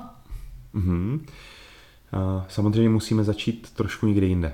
Musíme začít tím, aby, abych já měla uvědomění, nebo měl uvědomění, jak jím, protože spoustu lidí, když se zeptáš, hele, já nejím zas tak špatně, to ti řekne. A to je právě to s tím člověkem potom, on nemá uvědomění, to znamená, asi nepřišel ještě jeho čas. A to k tomu jako dávat energii je opravdu házení hrachu na zeď. A proto tebe už si vyhledávají podle mě ti otevřenější klienti. Takže to je, to je ta výhoda, já mám to stejný. Za mnou přijde někdo, kdo je otevřený, kdo řekne, já jsem na tom blbě a yes. jsem třeba i psychicky neumím se sebou pracovat, ani metabolicky uh, nějak mě pomož. Ale to je bod číslo jedna, vůbec si uvědomit, hele, já jim na škale jedna až deset třeba, myslel jsem si, že většina lidí si myslí, že jí tak na sedmičku, na osmičku, docela dobrý. Ale to není pravda, většina lidí tak na, dle mých zkušeností se stovkama jako lidí z přednášek, a to je třeba jít na čtyřku, na pětku, jako velmi podprůměrně. Což je dobrá zpráva, že je co zlepšovat. Přesně tak. Já vždycky to vidím z té dobré stránky. Tak, je to tak, ne, přesně tak, je to tak. A je kam se posunout, je co zlepšovat, najednou budu mít víc energie, budu lépe spát. Mm. A kam, kam to posouvat, kam se zlepšovat. Takže nevím, jestli jsem teď odpověděl. U těch dětí jsme se bavili, jak třeba přesvědčit ty děti, že ty lákavé produkty, které jsou směřované na ně a které na ně mm. útočí ze všech stran, že? Jako mm. na to běžné já, dítě dneska. Já s malými dětmi úplně tolik nepracuju, mm. ale já tady to mám jakoby zpracované, tady tohleto téma. Prostě jo. Čím menší dítě, tím rodič rozhoduje. Jo. A tady musíme tu zodpovědnost hodit na rodiče, protože pokud třeba mám čtyřletou dcerku a pokud naše dcerka by tam viděla ajdemy a tak dále, tak a, to bude jíst taky. U těch dětí podle mě je důležitý, ať je tam i ta kvalita. A ten základ. A je tam ten základ, protože oni potřebují dostatek kvalitních tuků, dostatek minerálů, i dostatek těch kvalitních sacharidů nebo uhlohydrátů a, a můžou si jich řešit, ale většina dětí jenom řeší ty nekvalitní věci, takže jim tam chybí ty kvalitní minerály a kvalitní mm-hmm. živiny. A to je přesně to, klidně řešme, kdybyste viděli naši malou, tak řekneš ty bláho, ale ona ve výsledku tam má i strašně moc té kvality. Šejky, mm-hmm. avokádo miluje, uh, miluje všechno. Nebyla za čtyři roky nemocná, dvakrát, třikrát na dvarný rýmu, uh, protože mm-hmm. se se mnou otužuje, ale to je jenom proto, protože já ji nenutím, ale já to dělám. A ona to opakuje. A ona to vidí a ona na začátku vůbec nechtěla. Říkám, jo, to je v pohodě, tak nechoď. A teďko, teď už mluvím, mluvíte jako, a proč to děláš? Tak já jen tak jako utrousím, mm-hmm. že... A to je přesně ono, to je, to je to, já vím, že to hození zodpovědnosti a to je v pořádku, tak to je a tak to funguje. Vlastně i psychicky, mentálně, ty jsi trošku výsledek tvé mámy a buď to chci některé věci změnit. Ale jestli ty věci chci změnit, ty, ty stereotypy, tak já si první musím uvědomit, hele, já to dělám stejně jak ona. A to je to přiznání, to uvědomění a to je právě to, a právě obdivuju ty rodiče a fakt si jich vážím, že řeknou, hele, já vím, že to dělám do jisté míry jako dobře, ale už tady nestačím, dělám spoustu chyb, mm. jednak z hlediska třeba působení emocí, psychiky, ale i z hlediska třeba té stravy. Mm. A vím, že tomu úplně nerozumím, mám nějakou práci, nemám na to čas, to je v pořádku. Ten člověk by neměl být úplný odborník, ale stačí, když ví, že ta strava je důležitá, což spoustu rodičů nebo špičkových trenérů, jak jsem o nich mluvil. Mm. Jaká strava, my jsme to dokázali na rohlíkách, že to není zas tak mm. důležitý. A to ale pořád u nás trvá, jo, tady tohleto. A to je jako velká škoda, protože ta strava nebyla před dvacet, třicet, padesát lety. Ona se obrovsky změnila, přesně tak. Dobrý, já bych přešla možná teda tím k tvým vlastním jako stravovacím návykům. Mm-hmm. A ono je takový zajímavý slyšet vždycky někoho, jo. jak on to a má přesně. Zkus jeden den, jeden konkrétní uh-huh. pracovní den, třeba jo. jak vypadal s tím vstáváním, s časama zhruba, jako ty rituály uh-huh. už můžeme vynechat, to už jsme uh-huh. slyšeli, ale právě jako ve vztahu k výživě. Jo, šest třicet vstanu, do osm třicet moje rituály a pak jsem spokojený, šťastný, sebevědomý chlap, osm třicet. a, nerušit dříve, jo. Většinou, většinou v jednu, ve dvě hodiny jdu na oběd, trošku později. Protože takže je tam až ta vynechaná snídaně často. Většinou, ale když cítím, že mám hlad, hmm. tak si občas udělám Itálii. Jdu na krosa, na kafe a prostě miluju život. Ale není to šestkrát týdně, ale to je třeba jednou týdně. Okay, to je právě to. Ale když by měl říct ten typický den, tak jdu v jednu ve dvě a jdu na, do restaurace, kde restaurace si dám většinou nějakou, nějaký krém, nějakou polívku a oni tam mají i low carb jídlo, aha. takže si většinou dám... To je u vás ve Zlíně? To je ve Zlíně, no. Fakt? No. Super. Bistrotek, Bistrotéka u nás. Jo, jo, určitě, určitě rád. A... A střídám to, ale chci se hodně najíst, takže většinou je tam buď to zeleninový salát s nějakým masem, nebo ryba s něčím, teď jsem měl dva dny zpátky, to bylo myslím bulgur s lososem, mm-hmm. dám si polívku s jídlem, jasně. takže si dám poměrně... Velký oběd jako kompletní? Velký oběd, přesně tak. A jdu zpátky většinou do práce, odpoledne si dám třeba po obědě půl hoďku ještě nějaký kafíčko, když mám chuť, nebo udělám mm-hmm. čaj. Jak piješ kafe? Jaký? Uh, smetana, uh, M C T oleje, cukr předpokládám, že ne? Ano, M C T oleje jsem dělával, s kokosovým mm. olejem třeba jsem si tam dával, že bulletproof a, a tak dále, ale jsme úplně... všichni zkoušeli. Jasně, ale, ale nedělám to, to je přesně jasně. to. Zkoušel jsem a nevydržel jsem, mm. ani jsem nechtěl. A dávám si výběrovou kávu, která je vlastně méně mm. pražená, tu mám rád. Okay.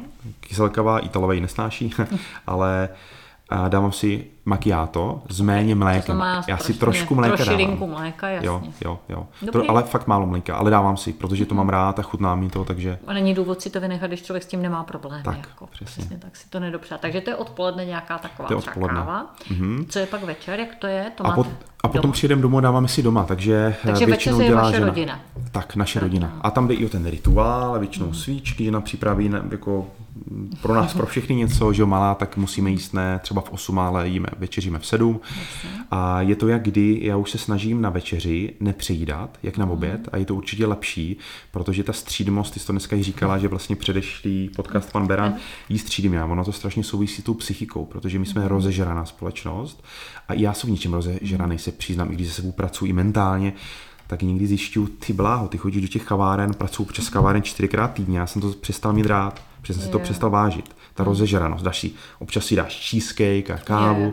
a najednou zjistíš, ty bláho, ne, já si to musím občas odepřít, abych se na to těšil. Aby si to víc vážil. A to je i v tom jídle ta střídmost. Když mm-hmm. opravdu jíme střídmě, tak ono to souvisí s psychikou. Jako opravdu to stačí. To je v pořádku. A, takže to hodně je propojený, propojený i s naší myslí.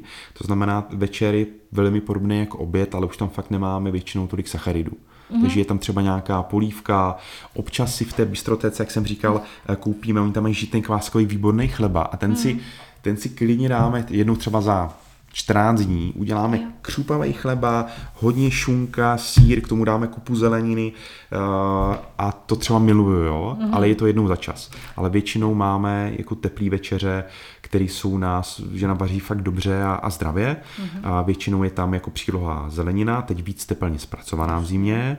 A je tam čtyřikrát, třikrát, čtyřikrát týdně kus avokáda, kousek avokáda, mm-hmm. kdy malá, prostě tam zobem k tomu avokádo. A je to různý. Já nevím, jestli jsem odpověděl, jestli mám říct určitě, nějaký konkrétní typy, perfektní, ale... Jenom mě řekni možná ještě pár teda tvých oblíbených jídel, takových těch hlavních, jako ta, ta večeře, jako nějakých konkrétních hmm, jídel, tři, čtyři, co trošku, fakt máš rád? Teď to trošku, mám, jednak mám rád, jak jsem říkal, třeba porkovou polí, polívku tady s tím chlebem. Mm-hmm, uděláme, nebo uděláme, uděláme domácí vývar s tímto chlebem. Milu borč, teď děláme v zimě docela dost borče, že jo, borč obsahuje, děláme teda bez masa, jo. Jo, takže, takže fazole, zelí a a červená řepa, která samozřejmě obsahuje oxid dusnatý, který je výborný pro sportovce, zvyšuje prokrvenost. A, takže borč, ten miluju. A, maso. Mm-hmm. A, kupujeme taky dobrý maso. Snažíme se teda, ne vždycky, ale snažíme se. A, tak maso třeba na způsob... A, jo, už to mám, už to mám. Třeba teď, teď konkrétní jídla si snažím vzpomenout.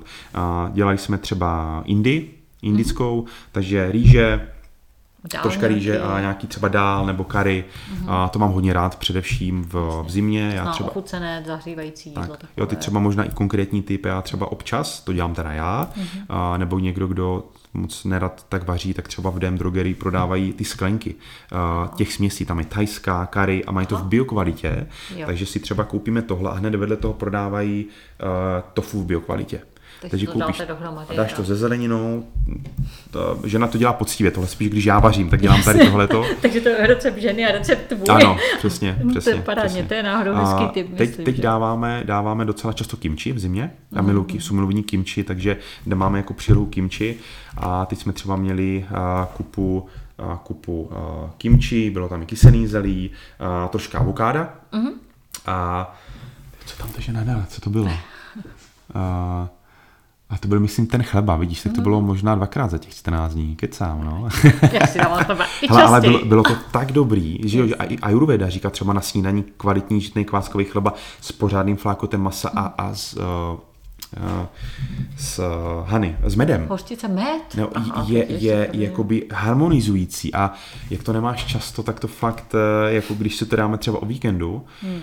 tak to je úplně, já úplně teď na to jenom myslím a už se těším. Jako na, takže na víkend. Víkendy jsou třeba společné snídaně nebo jo, nějaký jo, jo. brunch nebo něco takového, je to spíš asi. Jo, že? O víkendech třeba snídám, mm-hmm. protože jsme společně, chci, vstávám trošku později, takže to mám rád, ty snídaně. Ale ne vždycky, ale většinou snídáme.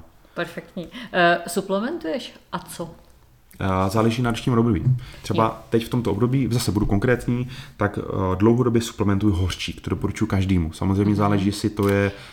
Uh, stoupím mě do toho, uh-huh. uh, zjistil jsi nějaký deficit nebo potíže, křeče, svalové a podobně, anebo jenom proto, že bys to měl pocitově nějak? Jako... Uh, já na sobě a takřka skoro na všech klientech je nějaký efekt. Jo. Ale ne křičevej, pozor, to je to, je to zvláštní. Uh, je tam lepší zlepšení spánku, sklidnění, ne, sklidnění anebo tam ano. bývá lepší psychika. Uh-huh. Já nejsem tak roztěkaný, nebo jo. roztěkaná, jsem trošku víc jako tak, tak uzemněný. uzemněný. Samozřejmě my jsme se o tom bavili na začátku. Uh-huh. Funguje velmi podobně jak Prozac. Samozřejmě záleží, jestli to laktát, nebo je to bisglycinát hořčíku. Co konkrétně, co přesně teda užíváš? To bisglycinát jako... a laktát. Já dobře. Užívám... Zhruba a... jaké množství, jestli si víš tak... šest set až osm set miligramů. Teď zimně v téhle době je tak zhruba denně. Jo, jo, denně. Okay. Dám si většinou před spaním bisglycinát, dopoledne nebo po snídaní si dám laktát a užívám ho s vitamínem D, dobře. Protože když vlastně vitamin D podporuje syntézu nebo vstřebávání Dčko a hořčíku, takže je beru společně. Dobře, tu dávku toho Dčka asi... A něco kolem nějakých tisíc pět set až čtyři tisíce jednotek. Samozřejmě teď, když má někdo podezření na COVID, na COVID tak se ta dávka na pár dní může jako hodně zvýšit a rozhodně těch studií víc, jako to Dčko má, jako hraje prim ve asi, já nevím, kolika dvou stovkách metabolických procesů. A to Dčko jako chybí spoustě lidí. My žijeme v České republice, takže to si budeme nalhávat, tady to slunko není. Hmm, od podzimu do jara. A to je hodně měsíců. Dobře, takže to je to Dčko, hořčík, ještě ano, něco jiného? Ano, teď i bioaktivní zinek, selen zinek. Zase kvůli té pandemii, která tu běží, nebo ještě z nějakou jiného důvodu? Ne, vůbec, vůbec to nesouvisí s pandemií, to jako nějakým způsobem on se neřeším. Taky je mezi těma běžnýma doporučeníma právě je teď. To i, proto mě je, to... je to i kvůli imunitě, je to i kvůli tomu, že jsem pár měsíců zpátky se cítil trošku down, jako z hlediska mm-hmm. i mu, takové mužnosti mužských hormonů, je. testosteronu, a on je indikátor vlastně zinek, často chybí v tom metabolismu, v tom procesu tvorby testosteronu a, a pomáhá, takže i teď uh, beru zinek. Takže zinek, Dčko, a potom je to takové jako experimentování i s klientama. Občas musíme vyzkoušet některé věci, mm-hmm. jako je, jako je bakopa, jako je ashwagandha, jako je, jako je brahmi, nebo bakopa. Těch je spousta, ale to potom experimentujeme i trošku s klientama. Zase záleží na co, protože třeba ashwagandha nebo, bako, nebo brahmi, bakopa mají určitý účinky. Některý tě trošku sklidní, některý tě lehce stimuluje. Já jenom bych přesněl, jsou to ayurvédské byliny, většinou nějaké výtažky, které ano, tak, přesně jak ty říkáš, každý tak. má trošku jiné fyziologické působení. Tak, přesně. Mm-hmm, tak já bych se možná vrátila ještě od toho k těm stimulantům používaným ve sportu běžně, mm-hmm. protože ty velice zajímavě jako si popisoval ty sportovní nápoje, popisoval jsi taky kofein mm-hmm. a co se mě tam moc líbilo, co mě zaujalo, tak že kofein to víme všichni, jedna z nejrozšířenějších drog, nejpříjemnějších drog mm-hmm. ve světě, mm-hmm. má stimulující účinky. Vyskytuje se v kávě, čaji a v dalších spoustě energetických nápojů, co mě zaujalo. Takže podle určité studie je kofein jedinou přísadou, která opravdu funguje v těchto věcech. Jako, to znamená jako mm-hmm. poctivě nějakým způsobem nezávisle doloženou. Je to skutečně tak? No, je to individuálně, ale není. Není. Jako mm-hmm. fakt je spousta látek, které zkrátka fungují, ale ty nemůžeš užívat dlouhodobě. A to je to umění užívat to třeba jednou za týden, když mám zápas a naučit se najít tu látku. Ale ta látka, která ti fungovala před rokem, už ti nemusí fungovat teď. A to je ten neustále i vývoj. Jo, když máš mm-hmm. Novaka Djokoviče v šatně, tak on vidí, hele, pojď mi něco, pojď mi udělat něco dalšího. On de facto kope ty lidi, protože ho to i baví ta cesta. A to je spoustu jo. těch nejlepších sportovců. Michael Jordan, Kobe Bryant, Ronaldo a můžu mluvit dál. To jsou ty mm-hmm. špičky, kteří jsou, řekněme, i vyrovnaní, šťastní, sebevědomí a velmi úspěšní. A platí to i v biznise a v životě.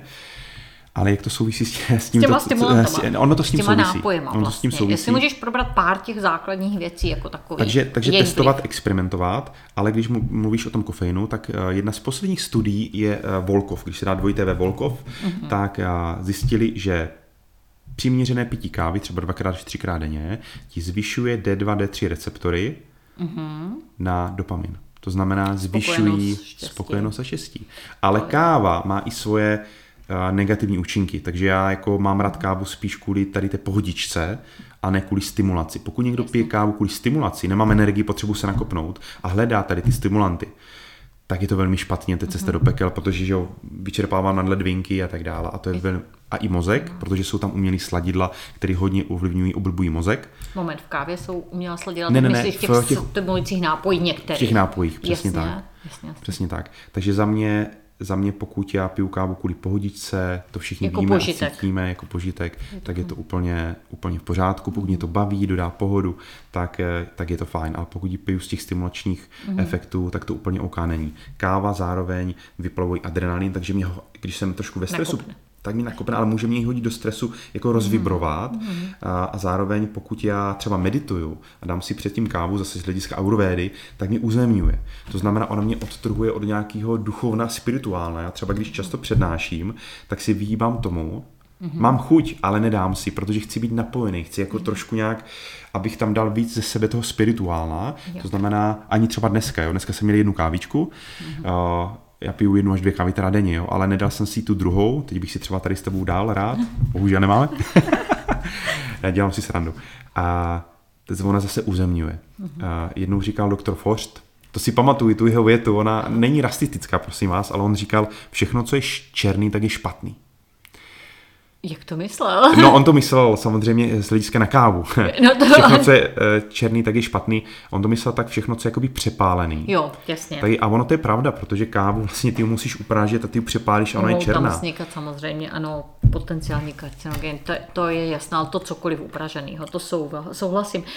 Kdybychom ještě vlastně k těm, úplně vyžuji poslední, k těm suplementům a u těch sportovců, protože mm. oni toho mnozí užívají skutečně obrovské množství. Mm. Kdyby se měl k té běžné typické suplementaci u sportovců vlastně, nebo vyjádřit. Kdyby takhle, kdyby tady měli mm. být rodiče a říct, OK, tak oni nám mm. nabízí všechno možné, co z toho má smysl a co mm. ne, co, co bys s čistým svědomím třeba dal svému sportujícímu dítěti, kdyby bylo třeba, a, jo, nějaké mm. tipy na pár těch jo. suplementů. A tady, tady fakt jako se jenom odprošťuji od nějaké, od nějaké jako že teď něco řeknu, on to říkal, yes. ale, ale já chci být konkrétní. Rozhodně ve většině případů mm. jsou to omega tři, mm.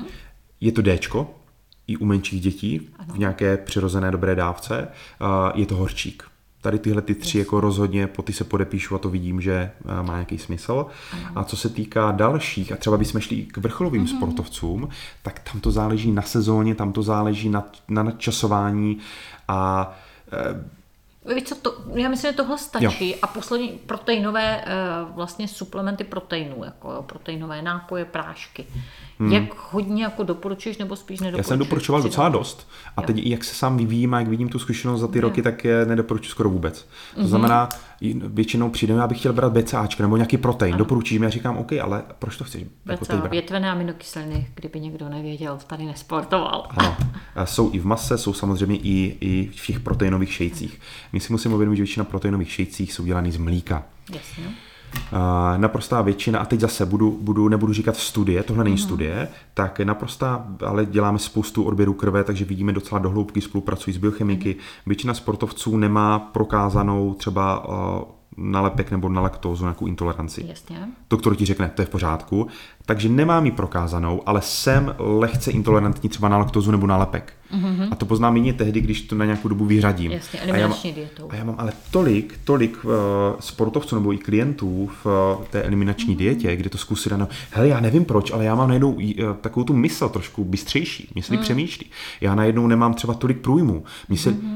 A to je přesně ono. Já nemám vyrážky. Mm-hmm. A zkrátka je potřeba tady ty věci zkoušet. Vytestovat si, jestli můžeš. A, vytestovat a v tom případě mm. třeba pak ty na kravském mléce postavené, že jo, proteinové nápoje ne. Tak. Takže za, za mě ano, chceš, ale proč? No víš, já nemůžu přibrat, aha, tak ale pojďme se prvně podívat na stravu. Mm-hmm. Takže za mě je, je to jenom nějaká třešinka na dortu, ale sportovci se bez toho rozhodně obejdou, protože já bych prvně měl dbát na životosprávu, na správný spánek. Spánek ovlivňuje tolik hladinu hormonů, tolik moji psychiku, že většinou rodiče se právě dívají na, na to, no a co ten náš, jako měl by nějaký protein, dívají se na to, to je strašná chyba. A nezajímá je, jestli dítě spí dostatečně. Jo, takže je spoustu olympioniků, co vyhrají olympiádu, co berou pár suplementů, že nikdy žádný protein nedali do pusy a je to v pořádku, a je spoustu olympijských vítězů, kteří suplementují, berou spoustu proteinu a vyhráli taky olympiádu. Takže ono je to velmi. Děkuji, já myslím, že To, tohle se mi líbí. Uh, já bych byla taky spíš střídma jako s těmato produktama. Hodně, uh, hodně. Mm. Jedno výživové doporučení pro vlastně běžnou populaci, veřejnost, uh, pro top kondici. Co tě napadá? Mm-hmm. Mm. Začít jíst mm, třikrát denně. Mm-hmm. Když někdo jí pětkrát, tak třeba třikrát denně. Já jím třeba dvakrát až třikrát denně. Jo, takže nejste tak často. Nepojídat neustále. Když už jím, tak jíst, aby tam bylo zastoupený jo, třeba něco fermentovaný zelí, trošku hrstička nějakých fazolí, nějakých obilovin, aby tam bylo trošku nějaké bílkoviny, třeba méně přílohy, nějakých, nějakých minerálů. A, takže méně jídel, když už tak, aby byly kvalitní. A i voda je hodně důležitá, to bychom se taky mohli bavit, ale nebudem, ale jenom ji zmíním jako pití neslazených nápojů, pití kvalitní vody, klidně nějaké filtrované, je, je taky jako hraje docela, docela prim. A, a zároveň, aby zase, pojďme do, do indické nebo čínské medicíny, aby jídlo bylo barevný mm-hmm. a hlavně, abych se ho jí užil, protože je obrovský rozdíl, pokud já jím v pohodě, v klidu a s lidmi, který mám rád, tak si můžu da, občas jít něco zřešit, a nebo když jím ve spěchu nějaký zdravý jídlo. To je taky strašně důležitý a moc to s tím souvisí. Ale já ještě půjdu nad to s dovolením. Mm-hmm. Najděte si čas na to, že si trošku něco o tom jídle přečtete, že začnete trošku studovat, nebo si zaplatíte nějakého odborníka, který vás mm. nějakou dobu provede, aby vy jste tomu rozuměli, protože abych rozuměl svýmu mentálnímu a fyzickému tělu, tak to je v životě to nejdůležitější, protože já i jako rodič potom ovlivňuju nejenom svý dítě, který bude ovlivňovat svoje děti, ale a to potom má, má exponenciální efekt, takže trošku chtít se zajímat nejenom kam pojedu na dovolenou, jakou si koupím kabelku a, a jaký si koupím mobil, ale i jaký chci mít život, jaký chci mít emoce, co chci jíst, jak se chci cítit. To jsou mnohem důležitější věci, kterými zapomínáme v dnešní zrychlené době. Děkuju. A kdyby si měl jedno doporučení pro ministra zdravotnictví na zlepšení vlastně kondice tohohle národa? Kolik máme času ještě? Ministra zdravotnictví. Já nebudu asi konkrétní, kdo je teď ministr zdravotnictví. Ne, to, to, to úplně poměrem, bez jo? politických jasně, jako spojitostí. Jasně. Hele, je, je to tak, že ani to to nehodí. Zkrátka život, který žiju, škola, kterou učím. Já bych chtěla, aby ministr zdravotnictví byl ten, který nejenom, že bude jako blázen, vůbec ne, ale člověk, který občas jde do sauny, člověk, který občas jde na kolo nebo si zaběhat a žije tím životním stylem. Snaží mm-hmm. se, protože potom ten člověk tomu rozumí. Jenže když máme ministry, poslední ministři byli za mě v tom úplně dutí, ale úplně. Někdo možná šel běhat, někdo byl podvýživený. Když se na ně jenom stačí podívat a ty vidíš, co z toho člověka září fyzicky, ale i mentálně. Mm-hmm. A tak to je. A prostě život, který žiju, je škola, kterou učím. Takže to je jedna věc, yes. aby oni tomu trošku rozuměli. Nebavme se o systému, jak funguje zdravotnictví, že to tomu moc nerozumí, ale to je jedna věc. A druhá rovina je, víme, americká studie, teď už H S B C, myslím, Olomoučáci byli jako takový mm, světej studie, že vlastně jeden dolar investovaný do zdravotnictví se ti vrátí ve dvou dolarech. Do zdravotní prevence. Do zdravotní prevence, děkuji, mm. se nám vrátí ve dvou dolarech ušetřených v léčebných výlohách. A to je, to je ale dlouhodobá strategie. Na deset, patnáct, dvacet let to nikdo dělat bohužel zatím nebude, protože není tak osvícený a politika je taková, ale je to velmi špatně, protože tak to je, já do prčic, když investuju jeden dolar, proč to teda neděláme? Protože v čem se platí v dnešní době největší výdaje? No, věci, které jsou před především spojený se špatným životním stylem, s obezitou, se špatnou stravou, že se lidi nehybou. A teď nechci zabíhat do covidu, a, ale je krásná fotka na internetu, jak Novak Djokovic teď měl tu aféru s covidem a tam byl ministr australského nebo zdravotní, který to, jakože on, on je riziková skupina, on je obézní, je to až morbidní obezita a tihleti lidi potom zatěžují zdravotnictví, ale to jsou miliardy dolarů, to nejsou... A kritizují toho, kdo se... A je v top kondici tak, sportovní. Přesně tak. A to je přesně to, vůbec to nesouvisí teď s tím vrcholovým sportem, ale chci říct, prevence zaměřená na třeba vzdělávání ve školách, chybí prevence vzdělávání vůbec práce s emocema, vzdělávání v oblasti životního stylu. Mm-hmm. A to jsou věci, které jsou zásadní pro život a které tam chybí. A není to jednoduché to změnit. Ty jsi mm-hmm. jedna z těch advokátek, která se samozřejmě o to snaží, což za to tě obdivuju. Uh, mít tu trpělivost a pořád do to bušit, ale je, je to důležité, je to potřeba. Já, já jdu na to, jak řekněme, jinou cestou mm-hmm. a ovlivnit těch lidí, kteří to můžou ovlivnit a myslím si, že je to zásadní a to je, to je ta prevence, jako prevence je strašně obecný pojem. Zdravotní prevence, primární prevence, tak, to, co jíme. Tak, ale vem si, že ze školy, ze základní školy vyjde dítě, který nemusí zdravě vůbec, ale který aspoň ví, hele, tohle jsou obiloviny a to je lepek a to je vlastně, to jsou cukry a cukry nejsou dobrý, to stačí, to je v pořádku, ale už to mám někde v D N A, už to tam zkrátka někde je. A to si myslím, že, že je strašně důležitý, takže ministrovi bych doporučil prvně to, to žít. To je jedna zkoušet, věc. Aby tomu věřil, byl nadšený a pak to mohl předávat, upřímně. Kdyby byl nadšený, tak to je velký bonus, to je velký bonus, ale když člověk rozumí spánku, výživě a psychice, jak to funguje, tak potom to předává s úplně jinou energií, že to znáš.